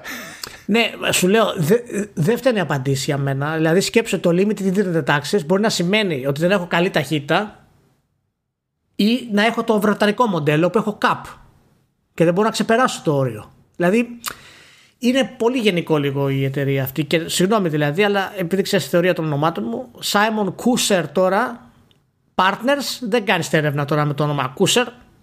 Δηλαδή, πού πας τώρα με Κούσερ να κάνεις έρευνα της προκοπής; Τέλος πάντων. Ε, τώρα βάζουν τα επώνυμά τους αυτοί όταν γίνονται partners. Τι να γίνει τώρα; Εντάξει, εντάξει. Όχι, το ξέρω, το ξέρω. Απλά δεν είναι σωστό όνομα. Δεν είναι σωστό όνομα για, για έρευνα. Λοιπόν, κοίταξε να δεις. Ποιες είναι οι επιλογές; Η μία επιλογή είναι να πούμε για Cyberpunk και να τελειώνουμε. Η άλλη επιλογή είναι να κάνουμε και μια στάση από PlayStation διότι υποτίθεται ότι είδαμε για πρώτη φορά μέρος του UI και ότι μάθαμε και κάποια πράγματα για το moderation στο voice chat. Ναι. Τι θέλεις, τι θέλεις. Θες να τα χωρέσουμε όλα. Θες να κάνουμε αυτή την απόπειρα. Για, για να σε δω. Λοιπόν, λοιπόν Εμφανίστηκε έτσι από το πουθενά μια δημοσίευση στο PlayStation Blog που έλεγε τώρα θα δείτε το Next Generation User Experience του PlayStation 5 το οποίο είναι συνδυασμός τώρα του, του UI που θα βλέπει οποιοδήποτε στο, στο μηχάνημα αν και δεν δείξανε τα πάντα ακριβώς γιατί φυσικά και αυτά πρέπει να έρθουν με το σταγονόμετρο το μενού δεν θα δούμε τη μία στη ζωή στο σύστημα Όμως πήγαινε πακέτο και με μερικές λειτουργίες της πλατφόρμας που προσφέρονται τέλος πάντων ε, στο εκάστοτε παιχνίδι που θέλει να τις υποστηρίξει που είναι μέρος ναι του UI αλλά ταυτόχρονα είναι και κάτι που απασχολεί το παιχνίδι, το κάθε παιχνίδι ξεχωριστά τέλος πάντων. Λοιπόν, ο πιο εύκολος τρόπος έτσι να το να κάνω λίγο τη σούμα είναι ότι το, η τελείως βασική λογική του μενού ότι έχουμε μια σειρά από εικονίδια που δεν φαίνεται να ε, είναι θέμα του χρήστη ακριβώς το σε τι σειρά μπαίνουν όλα όπως ισχύει και στο PlayStation 4 φαίνεται να εξακολουθεί να υφίσταται. Με τη βασική διαφορά ότι πλέον μπορεί να εμφανίζεται και ως overlay πάνω από το παιχνίδι άμα χρειαστεί. Δεν χρειάζεται να βγούμε τελείως από το παιχνίδι για να εμφανίσει το συγκεκριμένο μενού δηλαδή. Πάρα πολύ ωραία. Okay. Το, η τσαχπινιά όμως η άλλη είναι ότι πάνω στο παιχνίδι μπορούν να προβληθούν κάποια, κάποιες κάρτες οι οποίες κάρτες είναι στην ουσία ας το πούμε links σε διαφορετικού είδους πραγματάκια λοιπόν και υπάρχουν μερικά παραδείγματα να, να πω πριν από τα παραδείγματα ότι σύμφωνα με τον ξεναγό του συγκεκριμένου UI είναι ότι σκεφτήκαμε ένα UI που να εκμεταλλεύεται το hardware για αυτό που είναι okay, και να έχει εσά, εσάς τους χρήστες στο επίκεντρο. Πατάμε λοιπόν μία το PlayStation button και εμφανίζεται ο σιδηρόδρομος εκεί με τις καρτούλες. Ένα είδος έτσι κάρτας σε αυτή την περίπτωση είναι τα λεγόμενα activities που τα activities στην ουσία είναι σαν εκκρεμότητες στο παιχνίδι για unlockables, για trophies, δεν ξέρω και εγώ τι άλλο που λειτουργούν ταυτόχρονα και ως συντομεύσεις εφόσον υποστηρίζονται από το παιχνίδι. Το παράδειγμα είχε να κάνει με το Sackboy που όντως είναι στημένο ώστε να πηγαίνεις από μεμονωμένο επίπεδο σε μεμονωμένο επίπεδο.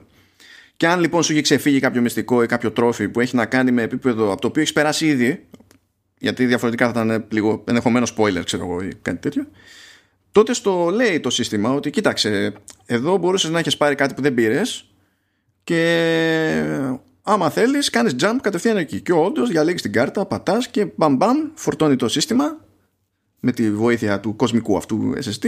Πηγαίνεις στο επίπεδο που πρέπει να πάει και ξαναδοκιμάζεις για να κάνεις ό,τι σου είχε ξεφύγει τέλος πάντων σε αυτή την περίπτωση. Αντίστοιχα, εμφανίζονται ε, ποσοστά ολοκλήρωσης στο επίπεδο που μπορεί να είσαι τώρα και έχει μάλιστα και εκτιμώμενο χρόνο που εναπομένει για να βγει το επίπεδο στο οποίο βρίσκεσαι με βάση το σημείο που είσαι και δεν ξέρω με τι άλλα στατιστικά. Αυτά λες, OK, okay, καλή φάση. Κάνουν μια τσαχπινιά παραπάνω και λένε ότι μπορεί να έχεις κολλήσει σε ένα σημείο και να χρειάζεται μια κάποια βοήθεια. Πάρα πολύ ωραία. Και για αυτό υπάρχει σχετική κάρτα. Και όχι μόνο μπορείς να δεις στοιχεία για το σημείο στο οποίο βρίσκεσαι, αλλά μπορείς να φορτώσεις και βίντεο που στην ουσία είναι playthrough και σου δείχνει τι πρέπει να κάνεις για να προχωρήσεις από το σημείο στο οποίο βρίσκεσαι. Βέβαια, η οδηγία αυτή σε βίντεο θα διατίθεται σε συνδρομητές PlayStation Plus. Δεν είναι γενική παροχή για οποιονδήποτε χρήστη βρίσκεται στην πλατφόρμα. Είναι συνδρομητική παροχή αυτή η συγκεκριμένη. Και όποιος θέλει μπορεί να βάζει το βιντεάκι τέλος πάντων του walkthrough ως picture in picture για να το βλέπει καθώς παίζει. Μέχρι τώρα όλα αυτά έχουν να κάνουν με τα games και προφανώς εξαρτάται από το ποιόν του παιχνιδιού διότι αν κάτι δεν είναι στημένο με επίπεδα φαντάζομαι είναι λίγο πιο δύσκολο να πιάνει τόπο αυτό που είδαμε στο Sackboy ας πούμε. Έχει όμως και κάποιες άλλες καρτέλες που εμφανίζονται που φυσικά στα screenshots που έχει διαλέξει ενώ εμφανίζονται στο βίντεο στα screenshots που έχει διαλέξει η Sony στη δημοσίευση δεν εμφανίζονται αυτές οι καρτέλες φορά παρτίδα. Πρέπει να δείτε το βίντεο. Γενικά αν είμαι μέσα σε ένα παιχνίδι και υποτίθεται ότι όλο αυτό το UI και το user experience είναι σχεδιασμένο με τον χρήστη δηλαδή εμένα στο επίκεντρο γιατί πρέπει να υπάρχει σενάριο στο οποίο η πρώτη καρτέλα είναι στην ουσία ε, καρτέλα που μου δείχνει τι παίζουν άλλοι φίλοι μου. Ή τι κάνει stream κάποιος που παίζει κάποιο άλλο παιχνίδι και μου δίνει η καρτέλα τη δυνατότητα καθώς παίζω εγώ ένα άλλο παιχνίδι να βλέπω το playthrough του άλλου. Δεν καταλαβαίνω γιατί θα πρέπει να είναι πρώτα. Όταν λες πρώτα τι εννοείς; Δηλαδή σου, ε, πατάς το PlayStation button σου εμφανίζει τις καρτέλες και φαίνεται και στο βίντεο που δημοσίευσε η Sony ότι οι πρώτες πρώτες καρτέλες είναι για υλικό και δραστηριότητες εκτός παιχνιδιού ακόμη και για δραστηριότητες που δεν είναι δικές σου. Ναι, ε, προφανώς είναι το community factor αυτό που θέλουν να προωθήσουν έτσι. Δεκτό. Το, το πρώτο πρώτο δηλαδή. Δεν ξέρω ακριβώς τι είναι το, το σκεπτικό τους από πίσω. Ε, νομίζω ότι πάνε να, να φέρουν λίγο όλη την, ε, την εμπειρία, ξέρεις, να την κάνουν πολύ πιο κοινωνική από ό,τι, από ό,τι ήταν. Ε, έτσι είπε ο Νησίμο δηλαδή, τέλος πάντων στο, στο Eurogamer. Ε, ε, εμένα μου άρεσε πάρα πολύ. Εγώ εντυπωσιάστηκα από, από τη Sony, από αυτό που έδειξε. Ε, μου αρέσουν πάρα πολύ οι ιδέες που έχει όλα αυτά τα οι εναλλακτικές ε, λειτουργίες για το να πηγαίνεις σε σημεία του παιχνιδιού εκεί που έχεις κολλήσει να ξαναεπιστρέφεις στην ουσία είναι ξέρεις σαν ένα βοήθημα για τα achievements και τις πλατίνες και τα λοιπά. Ε, φυσικά η βοήθεια με τα βίντεο και τα λοιπά πάλι μου άρεσε οι λύσεις και τέτοια είναι πάρα πολύ ωραίο. Κυρίως γιατί από ό,τι είδα και στο τέτοιο όλα αυτά τώρα επειδή πλέον είναι, είναι στο σύστημα επάνω έτσι. Δεν είναι ξεχωριστά apps Δηλαδή είναι και με το σκληρό δίσκο και τον επεξεργαστή είναι άμεσα προσβάσιμο. Ε, δεν περιμένεις την ουσία. Ναι και όχι. Ε... Σε ένα τέτοιο σενάριο δεν σε περιορίζει το hardware. Σε περιορίζει όμως η γραμμή σου. Ο, ναι, ναι, θα έχεις διάφορα, αλλά χρειάζεται και ο σκληρός γιατί κάνει και cash από ό,τι έχω διαβάσει. Δηλαδή, ακόμα και αν έχεις πρόβλημα στη γραμμή, ας πούμε, σε κάποια προβλήματα, αυτά θα συνεχίσουν να λειτουργούν γρήγορα. Ε, κάποια apps βέβαια εντάξει προφανώς θα χρειάζονται ιδιαίτερη ας πούμε, συμμετοχή αλλά γενικά θέλω να πω το concept αυτό που φαίνεται είναι αυτό που είχε πει και ο Σέρνερ θέλουν το immersion να μείνει ξέρεις, να είναι μέσα στο game, στην κοινότητα κτλ. Εμένα αυτό που με ανησυχεί σε αυτό και γουστάρω πάρα πολύ γενικά τη Sony που είναι στο. Φαίνεται ότι ενώ έχει αργήσει πάρα πολύ να μας δείξει πράγματα, φαίνεται ότι το... η στρατηγική της είναι υπαρκτή. Κανονικά. Ξέρει τι θέλει να κάνει πάνω κάτω. Για το... τη φιλοσοφία της τέλος πάντων. Θα δούμε τώρα για τη στρατηγική. Δεν είμαι σίγουρος κατά πόσο αυτά θα μπορούσαν να εφαρμοστούν ή είναι απλά ιδέες όπου θα μείνουν.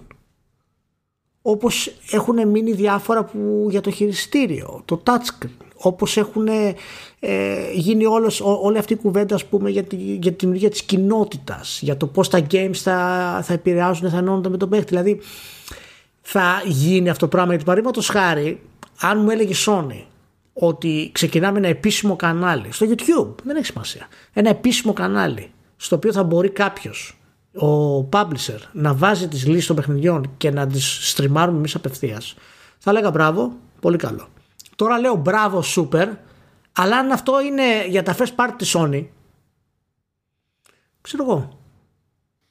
Τι ναι, καλά, αυτό είναι ένα ερωτηματικό, διότι προφανώς απαιτείται και επιπλέον κόπος από πίσω, έτσι. Δηλαδή, ναι, το ναι, ναι, κάνω το κομμάτι με τα, με τα activities, εντάξει, θέλει ένα κόπο, αλλά μπορείς να φανταστείς τι σοϊ κόπο είναι. Αλλά το δίνω εγώ έτοιμο το walkthrough, σημαίνει ότι κάποιοι πρέπει να την κάνουν αυτή τη δουλειά. Μπράβο. Μπράβο. Έτσι. Να σου θα την είχες στη Sony να κάνει κάτι, γιατί είναι πιο στο DNA της Microsoft αυτό.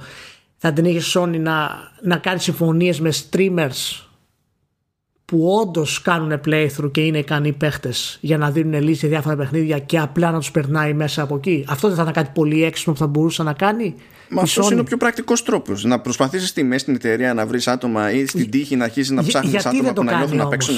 Γιατί δεν το κάνει αυτό, Γιατί είμαι σίγουρος ότι το σκέφτηκαν, αλλά κάτι, κάτι πρέπει να του σταμάτησες σε αυτό το πράγμα. Γιατί η Microsoft, επειδή είναι πολύ πιο άνετη ε, ξέρεις, με το να μοιράζεται πράγματα και ξέρει από τους streamers μέσα το Windows και το software κτλ.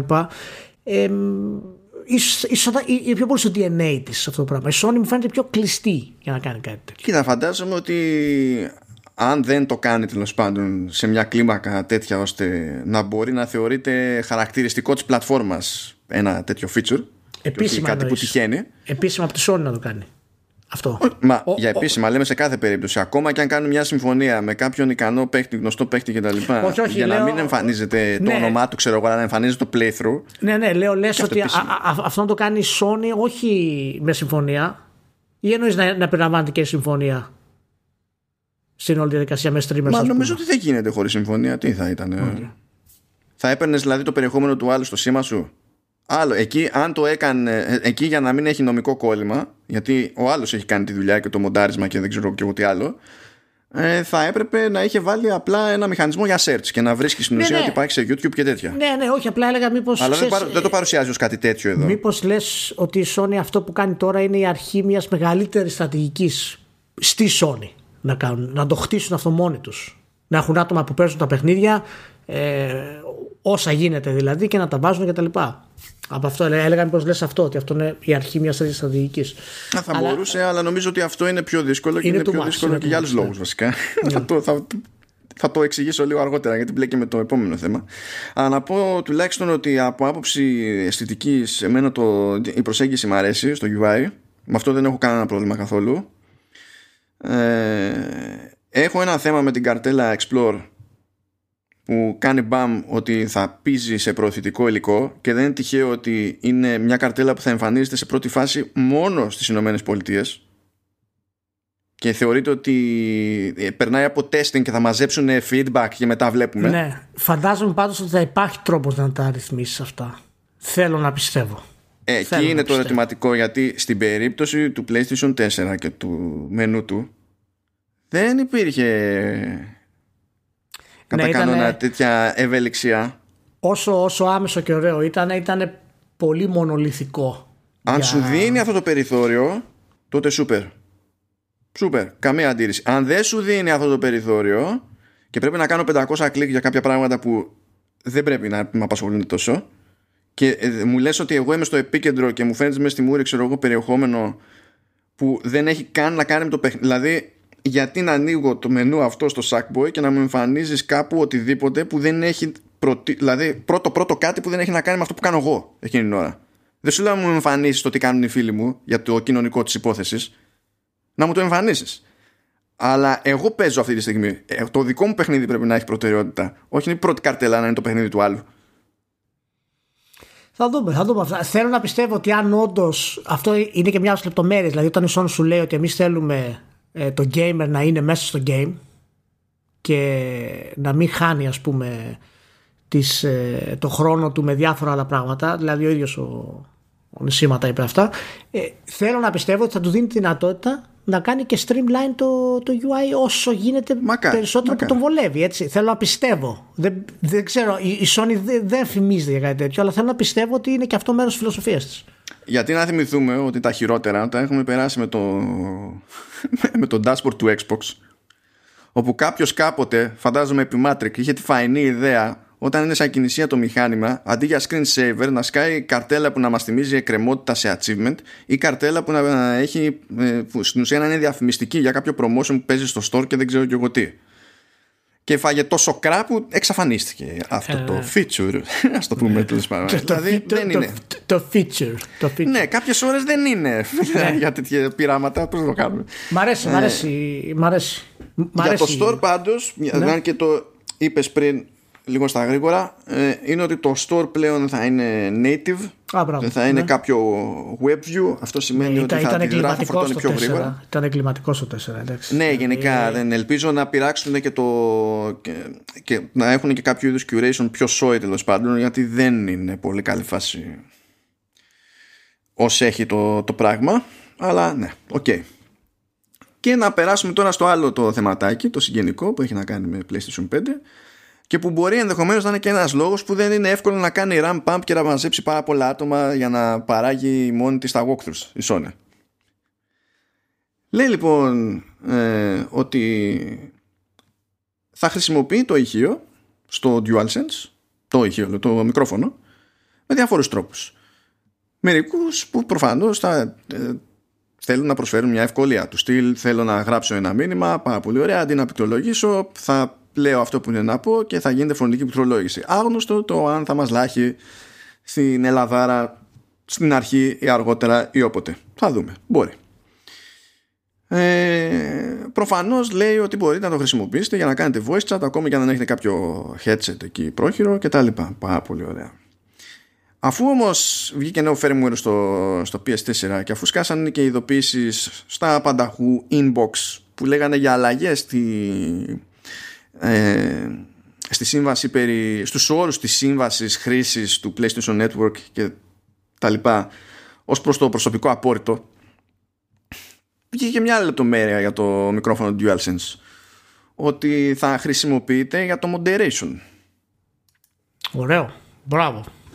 Ότι ναι, ναι, αυτό είναι σφίχτηκα λίγο. Σφίχτηκα όχι επειδή κινδυνεύω δεν είμαι τόσο του multi έτσι κι αλλιώς οπότε είναι πολύ δύσκολο να φτάσω στο σημείο να επικοινωνώ με άνθρωπο για να φάει καντήλια ο άνθρωπος οπότε OK okay.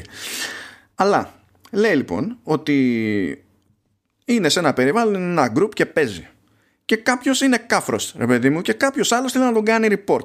Και σου λέει ότι τώρα, από εκεί που πριν θα τον έκανες report και θα έπρεπε να μας εξηγήσεις τι έχει γίνει, ή κάτι να βγάλουμε άκρη το τι έχει πει και πώς το έχει πει και δεν ξέρω και εγώ τι θα μπορείς να μας στείλεις στιγμιότυπο.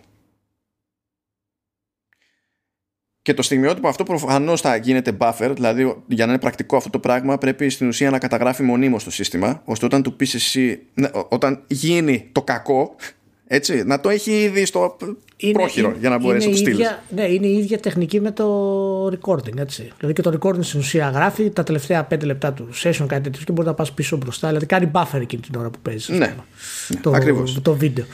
Και επειδή ξέρει η Sony ότι το νομικό πλαίσιο δεν είναι πάντοτε το ίδιο. Τώρα όταν θα μπαίνεις σε voice chat θα σου σκάει ειδοποίηση ή παύλα υπενθύμηση ότι και μόνο που μπαίνει σε voice chat πρέπει να έχει συνειδητοποιήσει ότι μπορεί όποιος θέλει να καταγράψει στιγμιότυπο και να το κάνει πάσα. Αυτή η διευκρίνηση την κάνει διότι προφανώς από χώρα σε χώρα τα πράγματα είναι λίγο αλλιώς, αλλά ακόμα και επί αμερικανικού εδάφους σε κάποιες πολιτείες χρειάζεται η συνένεση και των δύο για να ξεκινήσει η ηχογράφηση. Ενώ σε άλλες πολιτείες αρκεί του ενός, ξέρω εγώ. Αλλά με το δέξου τους όρους εδώ και σου πετάω την ειδοποίηση από εκεί όταν μπαίνεις μέσα, κατά μία έννοια μοιράζουμε λίγο τη διαφορά. Όταν λοιπόν θα σου κάνει ένα σαν Sony διάφορα ηχητικά στιγμιότυπα και θα πρέπει να κάνεις moderate ό,τι μόντα και να κάνεις με, το, με machine learning ας πούμε ώστε κάποια να γίνονται transcribe και δεν ξέρω και εγώ τι όπως θέλεις κάποιος δεν πρέπει να διαβάζει τα transcriptions κάποιος δεν πρέπει να ακούει τις ε, ηχογραφίες σίγουρα, σίγουρα θα υπάρχει τέτοιο σίγουρα πρέπει να πάρει λαό για αυτό ναι, ναι. για να γίνει σωστά Σίγουρα, σίγουρα. Είναι σημαντικότερο να γίνει σωστά αυτό από το να παράγονται walkthroughs. Ναι, ναι, ναι. Είναι, είναι σίγουρο. Μπορεί να έχει σύστημα, ε, ξέρεις, του πόσο severe είναι, του πόσο αυστηρή είναι η, η καταγγελία. Μπορεί να έχει, ξέρω εγώ, μπορεί να είναι ρατσιστικό περιεχόμενο, να το κάνεις tag, μπορεί να είναι σεξιστικό περιεχόμενο. Οπότε, ανάλογα την κατάσταση, μπορεί να έχει, ξέρεις, κάποιο πρόγραμμα που κάνει filter out λέξεις π.χ. Δεν ξέρω πώς το έχουν σκεφτεί. Η Sony δεν μας λέει συνήθως πολλά. Θα δούμε πώς θα πάει αυτό το πράγμα. Προσωπικά, εμένα μου αρέσει που υπάρχει αυτή ε, η δυνατότητα γιατί υπάρχει κόσμος που πραγματικά συμπεριφέρεται άθλια ε, στο δίκτυο και θα είναι πάρα πολύ ωραίο να έχεις τη δυνατότητα εκείνη τη στιγμή να του πεις μεγάλη, OK. Okay. Απ' την άλλη, ισχύει αυτό που λες. Εάν δεν κάνεις σωστή δουλειά, καταλαβαίνεις ότι έχει να γίνει χαμός. Θα γίνει, μα και σωστή δουλειά να κάνει, καταλαβαίνεις ότι έτσι κι αλλιώς θα γίνει χαμός, επειδή μερικοί θα φαντάζονται, δεν ξέρω εγώ τι θα φαντάζονται. Δεν ξέρω, ναι, δεν ξέρω, ναι, θα υπάρχει, σίγουρα θα υπάρχει κάποιο πρόβλημα. Αλλά ένας λόγος παραπάνω τουλάχιστον να περιορίσεις τη μανούρα στους πιο βλαμμένους τέλος πάντων, φροντίζοντας να κάνεις τη δουλειά σωστά σε αυτή την περίπτωση. Και εγώ, εμένα μου φαίνεται μεγάλη περιπέτεια το, το συγκεκριμένο. Και πραγματικά δεν θέλω να το έχει πάρει έτσι πιο ανάλαφρα από όσο φαντάζομαι ότι χρειάζεται και ταιριάζει στην περίσταση. Διότι δεν είναι. Μπαίνεις ανάμεσα ε, στην επικοινωνία του άλλου και ο καθένας μπορεί να είναι αλλού για αλλού. Εσύ μπορείς να πεις η πλατφόρμα μου έχει αυτούς τους κανονισμούς και δεν ξέρω και εγώ τι αλλά ο καθένας μπορεί να είναι σε άλλο σημείο του πλανήτη και να έχει τελείως άλλες προστασίες. Είναι... τελείως άλλον αέρα. Και αν δεν βγάλει άκρη εκεί πέρα είναι αρκετά πρωτοποριακό για τη Sony αυτό το πράγμα. Ε, και θέλω να πιστεύω ότι θα το διαχειριστούν σωστά. Δεν έχω πολλές ελπίδες αρχικά. Πιστεύω ότι θα πάρει αρκετό φτιάξιμο και διόρθωση μέχρι να μπορέσει να λειτουργήσει και ίσως σε σημείο μάλιστα που η Sony να ξυπνήσει μια μέρα και να πει ότι όχ, δεν το σκέφτηκα πολύ καλά τελικά. Πρέπει να το κάνω relaunch αυτό το, το στοιχείο. Ε, νομίζω σαν ιδέα πρέπει να πούμε ότι είναι καλό. Ε, όσο intrusive και αν φαίνεται. Ε, αλλά δυστυχώς ξέρεις το αποτέλεσμά του πάει χέρι-χέρι με τον τρόπο που θα λειτουργήσει η μαμά σε αυτό. Ναι, είμαι πραγματικά πάρα πολύ περίεργος. Ναι. να δω πως θα περπατήσει αυτό. Είναι, είναι, OK. Okay. και, ε, και; Έχουμε κι άλλο; Έχουμε. Τι; είπαμε the source will, be pure. Α, the source will be pure α, μπρα, το θυμήθηκες; Μπα, τι λες; Το θυμί... Είσαι και gamer, δημοσιογράφος, 25, 25 αιώνες. Θυμήθηκες σε ένα παιχνιδάκι που το λένε Cyberpunk. Μπα. Λοιπόν, εγώ θέλω να σου πω ότι τι αποκόμισα από το Night City Wire Episode 4. Για πες γιατί δεν το έχω δει πάνω από 20 φορές λοιπόν, πρώτα. δεν θυμάμαι καλά. Ξέρουμε, ξέρουμε πώς πληρώθηκε ο Keanu Reeves. Κιανού, Κιανού. Ο Κιανού Ρίβς είπε: Έχω και μια εταιρεία που φτιάχνει μηχα... μοτοσυκλέτες κατά παραγγελία. Custom. Καλά έκανε. Μα είναι άρρωστος. Δεν ξέρω αν μπορείτε να τη βάλετε στο παιχνίδι. το, το φαντάζεσαι, το, το, τους φαντάζεσαι στο meeting. το πράγμα. Παιδιά, ο Κιάνου, επειδή είναι και απλός άνθρωπος, επειδή έχω κάτι μηχανές. Λέτε να μπορεί. Ταμ μέσα. Είναι συμβόλαιο μπροστά. Το είχαν έτοιμο. Ναι, κάνει δηλαδή και, εντάξει. Ναι. Κάνει και τις δοκιμές μάλιστα ο ίδιος. Είναι πολύ hardcore ο τύπος. Τον πάω πάρα πολύ. Ναι. Ε, είχε, τώρα φτιάξανε τύπη σποτάκι όντως για τις μηχανές. Ναι, ναι, ναι. Στα, στα σοβαρά. Και καθόταν και έλεγε τώρα ο συνέτερος ότι ναι, είμαστε σε μια πλατφόρμα βιομηχανική που είναι στην ουσία η βάση πάνω στην οποία κάνουμε ό,τι άλλο είναι. Αλλά μπορούμε να κάνουμε custom σε όλα τα πάντα όλα από εκεί και σαρτήματα και χρώματα και ιστορίες και ό,τι να είναι. Και έδινε πόνο. Ρε Μανώ, πρέπει να ηχογραφήσουν του κατάλληλου ήχους. Συγγνώμη δηλαδή, τι θα βάλουν από ένα γκάν γκάν θα βάλουν. Αφού το είπε ξεκάθαρα στο τέλειο. Τα ίδια τα αυτοκίνητα λέει που θα είναι μέσα, ανάλογα τις περιοχές και τις συμμορίες, θα έχουν και διαφορετικές όψεις αλλά και upgrades. Δεν πάει να πεις ότι θα παίρνεις ένα Ferrari εκεί και θα είναι το ίδιο με το Ferrari εκεί. Ο παιδιά λέει ότι γιατί είναι, το, έχει, έχει σαλέψει τόσο πολύ που το έχει δει κάτω από 20 φορές. Ναι, ναι. Που δεν μπορεί να αποδώσει καν το μεγαλείο. Δηλαδή αυτά είναι τα σπάνια fail του Ηλία. Λοιπόν, ένα μοντέλο αυτοκινήτου. Το ίδιο μοντέλο αυτοκινήτου. Ανάλογα με την περιοχή. Αυτό είπα ρε Μάνο. Όχι, θα το πω καλύτερα. Ε, θα καταλάβεις γιατί είναι καλύτερα. Λοιπόν, ανάλογα με την περιοχή διαφέρει εξωτερικά διαφέρει και εσωτερικά διαφέρει ναι. στην οδηγική συμπεριφορά και έχει διαφοροποίηση και στον ήχο του κινητήρα. Ναι, εντάξει, εντάξει, έτσι το είπα κι εγώ. έτσι το Αμάν, δηλαδή σιγά. Έτσι το είπα κι εγώ. Τέλος πάντων, το point, είναι, το point είναι αυτό. Ναι, μπράβο, γιατί αυτό τους έλειπε από το παιχνίδι. Ναι, αυτό, ναι, είναι, ήταν make or break. Ήταν αλήθεια.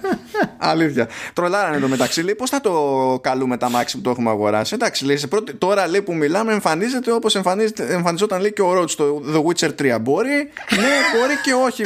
Μπορεί να προσγειωθεί κάπου που δεν πρέπει. Αλλά το φτιάχνουμε, λέει. Εγώ, άμα ήμουν CD Project, την πρώτη φορά που κάνει σάμον αυτοκίνητο θα το έχω εμφανίσει πάνω στον ανοξίστη. Μόνο την πρώτη φορά. Μόνο για τρολιά για το, για το Roots. Να κάθονται ε... να κάνουν ολόκληρη ιστορία τώρα. Να δείχνουν ότι φτιάξαμε ομάδα, λέει, που ήταν οι μικροφωνάδες. Έχω, έχω σκέψεις για αυτή, τη, για αυτή την ομάδα Διότι τη στείλανε να καταγράψει ήχους από πραγματικά αυτοκίνητα κτλ Διότι μπορεί να είναι φουτουριστικό το Cyberpunk Αλλά σου λέει επειδή είναι Cyberpunk Έχουμε κινητήρες εσωτερικής καύσης Όχι ηλεκτρικά, υβριδικά και αηδίες Αυτά είναι για τους αδύναμους ναι. Πάντως ακούγεται ότι η CD Projekt έχει φτιάξει όντως φουτουριστικά αυτοκίνητα με τεχνολογία που υπάρχει μετά από 100 χρόνια. Ναι. το έχω ακούσει, το έχω ακούσει, ε. το έχω ακούσει. Λέει σκανάρανε και ηχογραφήσανε και τα λοιπά πάνω από 40 αυτοκίνητα και λέει ότι κάναμε, φτιάξαμε ολόκληρο workflow ώστε σαν ομάδα να μπορούμε να κάνουμε τις καταγραφές όσο πιο γρήγορα γίνεται και το βάλε βγάλε των μικροφώνων και τα λοιπά όσο πιο γρήγορα γίνεται γιατί λέει δεν είχαμε πολύ χρόνο για τις ηχογραφήσεις και εκεί λες πόσα χρόνια το φτιάχνεις ρε φίλε το παιχνίδι; Δεν έχεις πολύ χρόνο για τις ηχογραφήσεις και το πας κοροϊδεύεις ή, ή, απλά ήταν κλασικά ήχος φτωχό συγγενή, ήταν οι τελευταίοι που πήραν budget και δεν ξέρω ναι, ναι, ναι, κλασικά, κλασικά. Λοιπόν, να, να, πω, να, να πω πάντως ότι το καλύτερο αμάξι που είδα εγώ και έπαθα σοκ και πραγματικά θα είναι αυτό που θα πάρω και θα το χτίσω στον πάνω ήταν σκόντα. Από όλα τα αυτοκίνητα έχουν σκόντα το οποίο είναι νομίζω του, του, 90 σκόντα ήτανε του 2000 κάτι τέτοιο. Είχα πεθάνει στο γέλιο. Είχα πεθάνει στο γέλιο. Ήταν φοβερό. Ε, εντάξει, δεν έχουμε κάνει ποτέ σοβαρή ανάλυση για το Cyberpunk δυστυχώς, γιατί μας τρώει η μαλακία. αλλά, αλλά να πω δύο πράγματα στα γρήγορα. Ε, Όντως φαίνεται από το αρχικό vision ότι είναι περιορισμένο. Όσον αφορά δηλαδή το μέγεθος που είναι ο κόσμος σε σχέση με τους πόσους χαρακτήρες κυκλοφορούν κτλ. Αυτό νομίζω έχει φανεί στα δύο τελευταία βίντεο. Δεν είναι κάτι το οποίο είναι σίγουρο ακόμα.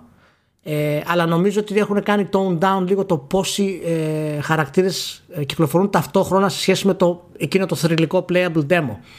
Θέλω να πιστεύω, το να πιστεύω νομίζω είμαι αρκετά σίγουρος, ότι αυτό θα έρθει με τα next gen patches για τις κονσόλες και με τις πολύ ψηλέ ρυθμίσεις που θα έχουν ε, του PC οι εκδόσεις γιατί και το Witcher το 3 είχε αντίστοιχο αντίστοιχη ρύθμιση στο PC, η οποία δεν είχαν ποτέ κονσόλες βέβαια, που έβαζε περισσότερο κόσμο στην πόλη στο Νόβιγκρατ και στο. Ε, και με τέτοια CPU στις κονσόλες δεν έχει σημασία που βγήκαν βελτιωμένες κονσόλες μετά. Πάλι σάπια ήταν η CPU, τι να το ναι, ναι, ναι, ναι, όχι, δεν. Ε, οπότε τώρα πιστεύω ότι αυτά που βλέπουμε στο βίντεο, εγώ πραγματικά πιστεύω ότι είναι One X και, και Pro. Ε, ίσως σε ανάλυση, αλλά τουλάχιστον σε settings. Και αν όντως είναι έτσι, είναι τεράστιο επίτευγμα τεχνικό. Τεράστιο. Και δεν ξέρω τι πρόκειται να είναι οι καινούργιες εκδόσεις, δηλαδή με τα υπατσαρισμένες. Τώρα, γιατί εντάξει, ήμουν λίγο υπερβολικός πριν στο τι κάνετε τόσα χρόνια που σας πιέζει ο χρόνος για να ηχογραφήσετε να πάρετε δείγματα από πάνω από 40 αυτοκίνητα κτλ. Ευχαριστώ που με βάζεις και μένα μέσα CD Projekt. Είμαι, ε, ε, ευχαριστώ πάρα δεν πολύ. Είμαι... δεν είπα. όχι, όχι, όχι, λέω, με συμπεριλαμβάνεις. Γιατί είμαι μέρος CD Projekt κι εγώ. Αυτό, αυτό, αυτό θέλω να πω. Ευχαριστώ. ευχαριστώ. Είπες ε, που, που ηχογραφείτε. Και ναι, τα στούντιό μας μάλλον είναι.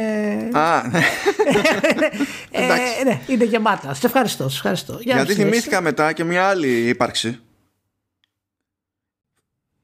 που ακούει το όνομα Καζουνόρι Γιαμαούτσι. Καζουνόρι Γιαμαούτσι. Που αυτός μπορεί όντως να ασχολείται μαζί με όλη την ομάδα του με 40 αυτοκίνητα για 7 χρόνια. Ναι, εσύ αυτός φτιάχνει τα αυτοκίνητα βάσει το παιχνίδι. τα φτιάχνει κανονικά. Δεν υπάρχει άλλη, άλλη τέτοια. Πρέπει να είναι extreme, extreme περίπτωση OCD και ασύλλητη τελειομανίας μέχρι το τέλου. Αυτό είναι. Δεν υπάρχει εξήγηση για, το, για τον Καζουνόρι. Και μέσα σε όλα έκανε connect και με Porsche. Ο 9-11, ε. 9-11 το 77 το αμάξι του Silverhand Πω, διότι έτσι κι αλλιώς το lore είναι το αμάξι του Silverhand και θα έτσι. είναι 100 χρονών αμάξι στο 2077 Λέω είστε γελοί 10 στα 10, 10 στα 10 Είστε, είστε γελοί, τελείως. Είστε σούπερ γελοί. Γι' αυτό δεν θα πούμε καν στη διαδικασία να λέμε τώρα για, τα, για τις τέσσερις σχεδιαστικές γραμμές που έχουν σε θέματα μόδας. στο, στο όχι, όχι, μάλλον μη, μη, γιατί, καν... μη, γιατί δεν έχει, δεν έχει κανένα νόημα. Εντάξει, όχι, αλλά έχει. θα πω το εξής. Ευτυχώς, αυτό για μένα είναι highlight της παρουσίασης. Περίμενα όταν είδα το κονέ με, με Porsche, περίμενα να δω ποιος θα ξεστομίσει το όνομα της εταιρείας, της Porsche, και πώς θα το πει. Και ναι, έπρεπε να μην είναι Αμερικανός, έπρεπε να πει Πολωνός για να πει Porsche και όχι Porsche. Porsche. Α, Porsche, όπως έλεγε στα French. Δεν ξέρω να το ναι, ναι. θυμάσαι. Που έτσι είναι το ρημάδι. Έτσι είναι, δεν μπορεί να είναι τόσο δύσκολο. Το έχω χαρά μόνο και αυτό. Ναι, οι, οι τέσσερις διαφορετικές μόδες που έχουν η λεπτομέρεια των ρούχων, ας πούμε. Η λεπτομέρεια του πώς φουσκώνει το σακάκι όταν είσαι στη μηχανή. Τέλος πάντων, εντάξει, λοιπόν, το μόνο που εύχομαι είναι όντως να το καταφέρουν και μην βγάλουν κανένα παιχνίδι του 6 και κατεδαφίσουν μετά όλο το σύμπαν. Ε, να το ξέρεις. Θέλω να κλείσουμε με ένα, με ένα ερώτημα. Ναι. Από τα τέσσερα διαφορετικά στυλ. Ναι. Που είναι Entropism, Neomilitarism, Kits και Neo Kits. Καλά θυμάμαι. Ε, νομίζω δεν έχει Kits, έχει μόνο Neo Kits. Πρέπει να είναι κάτι άλλο. Τι έχω σημειώσει λάθος; Περίμενε. Μπορεί να έχεις δίκιο, περίμενε. Έχεις δίκιο, έχεις δίκιο. Entropy, Kits, Neomilitarism και Neo Kits. Ωραία. Αν άμεσα σε αυτά τα τέσσερα, εμείς που εντασσόμαστε στο Kits ή στο Neo Kits. Μανώ, το ότι κάνεις την ερώτηση μας προσβάλλει και τους δύο ταυτόχρονα. Έτσι, είμαστε Neo Kits.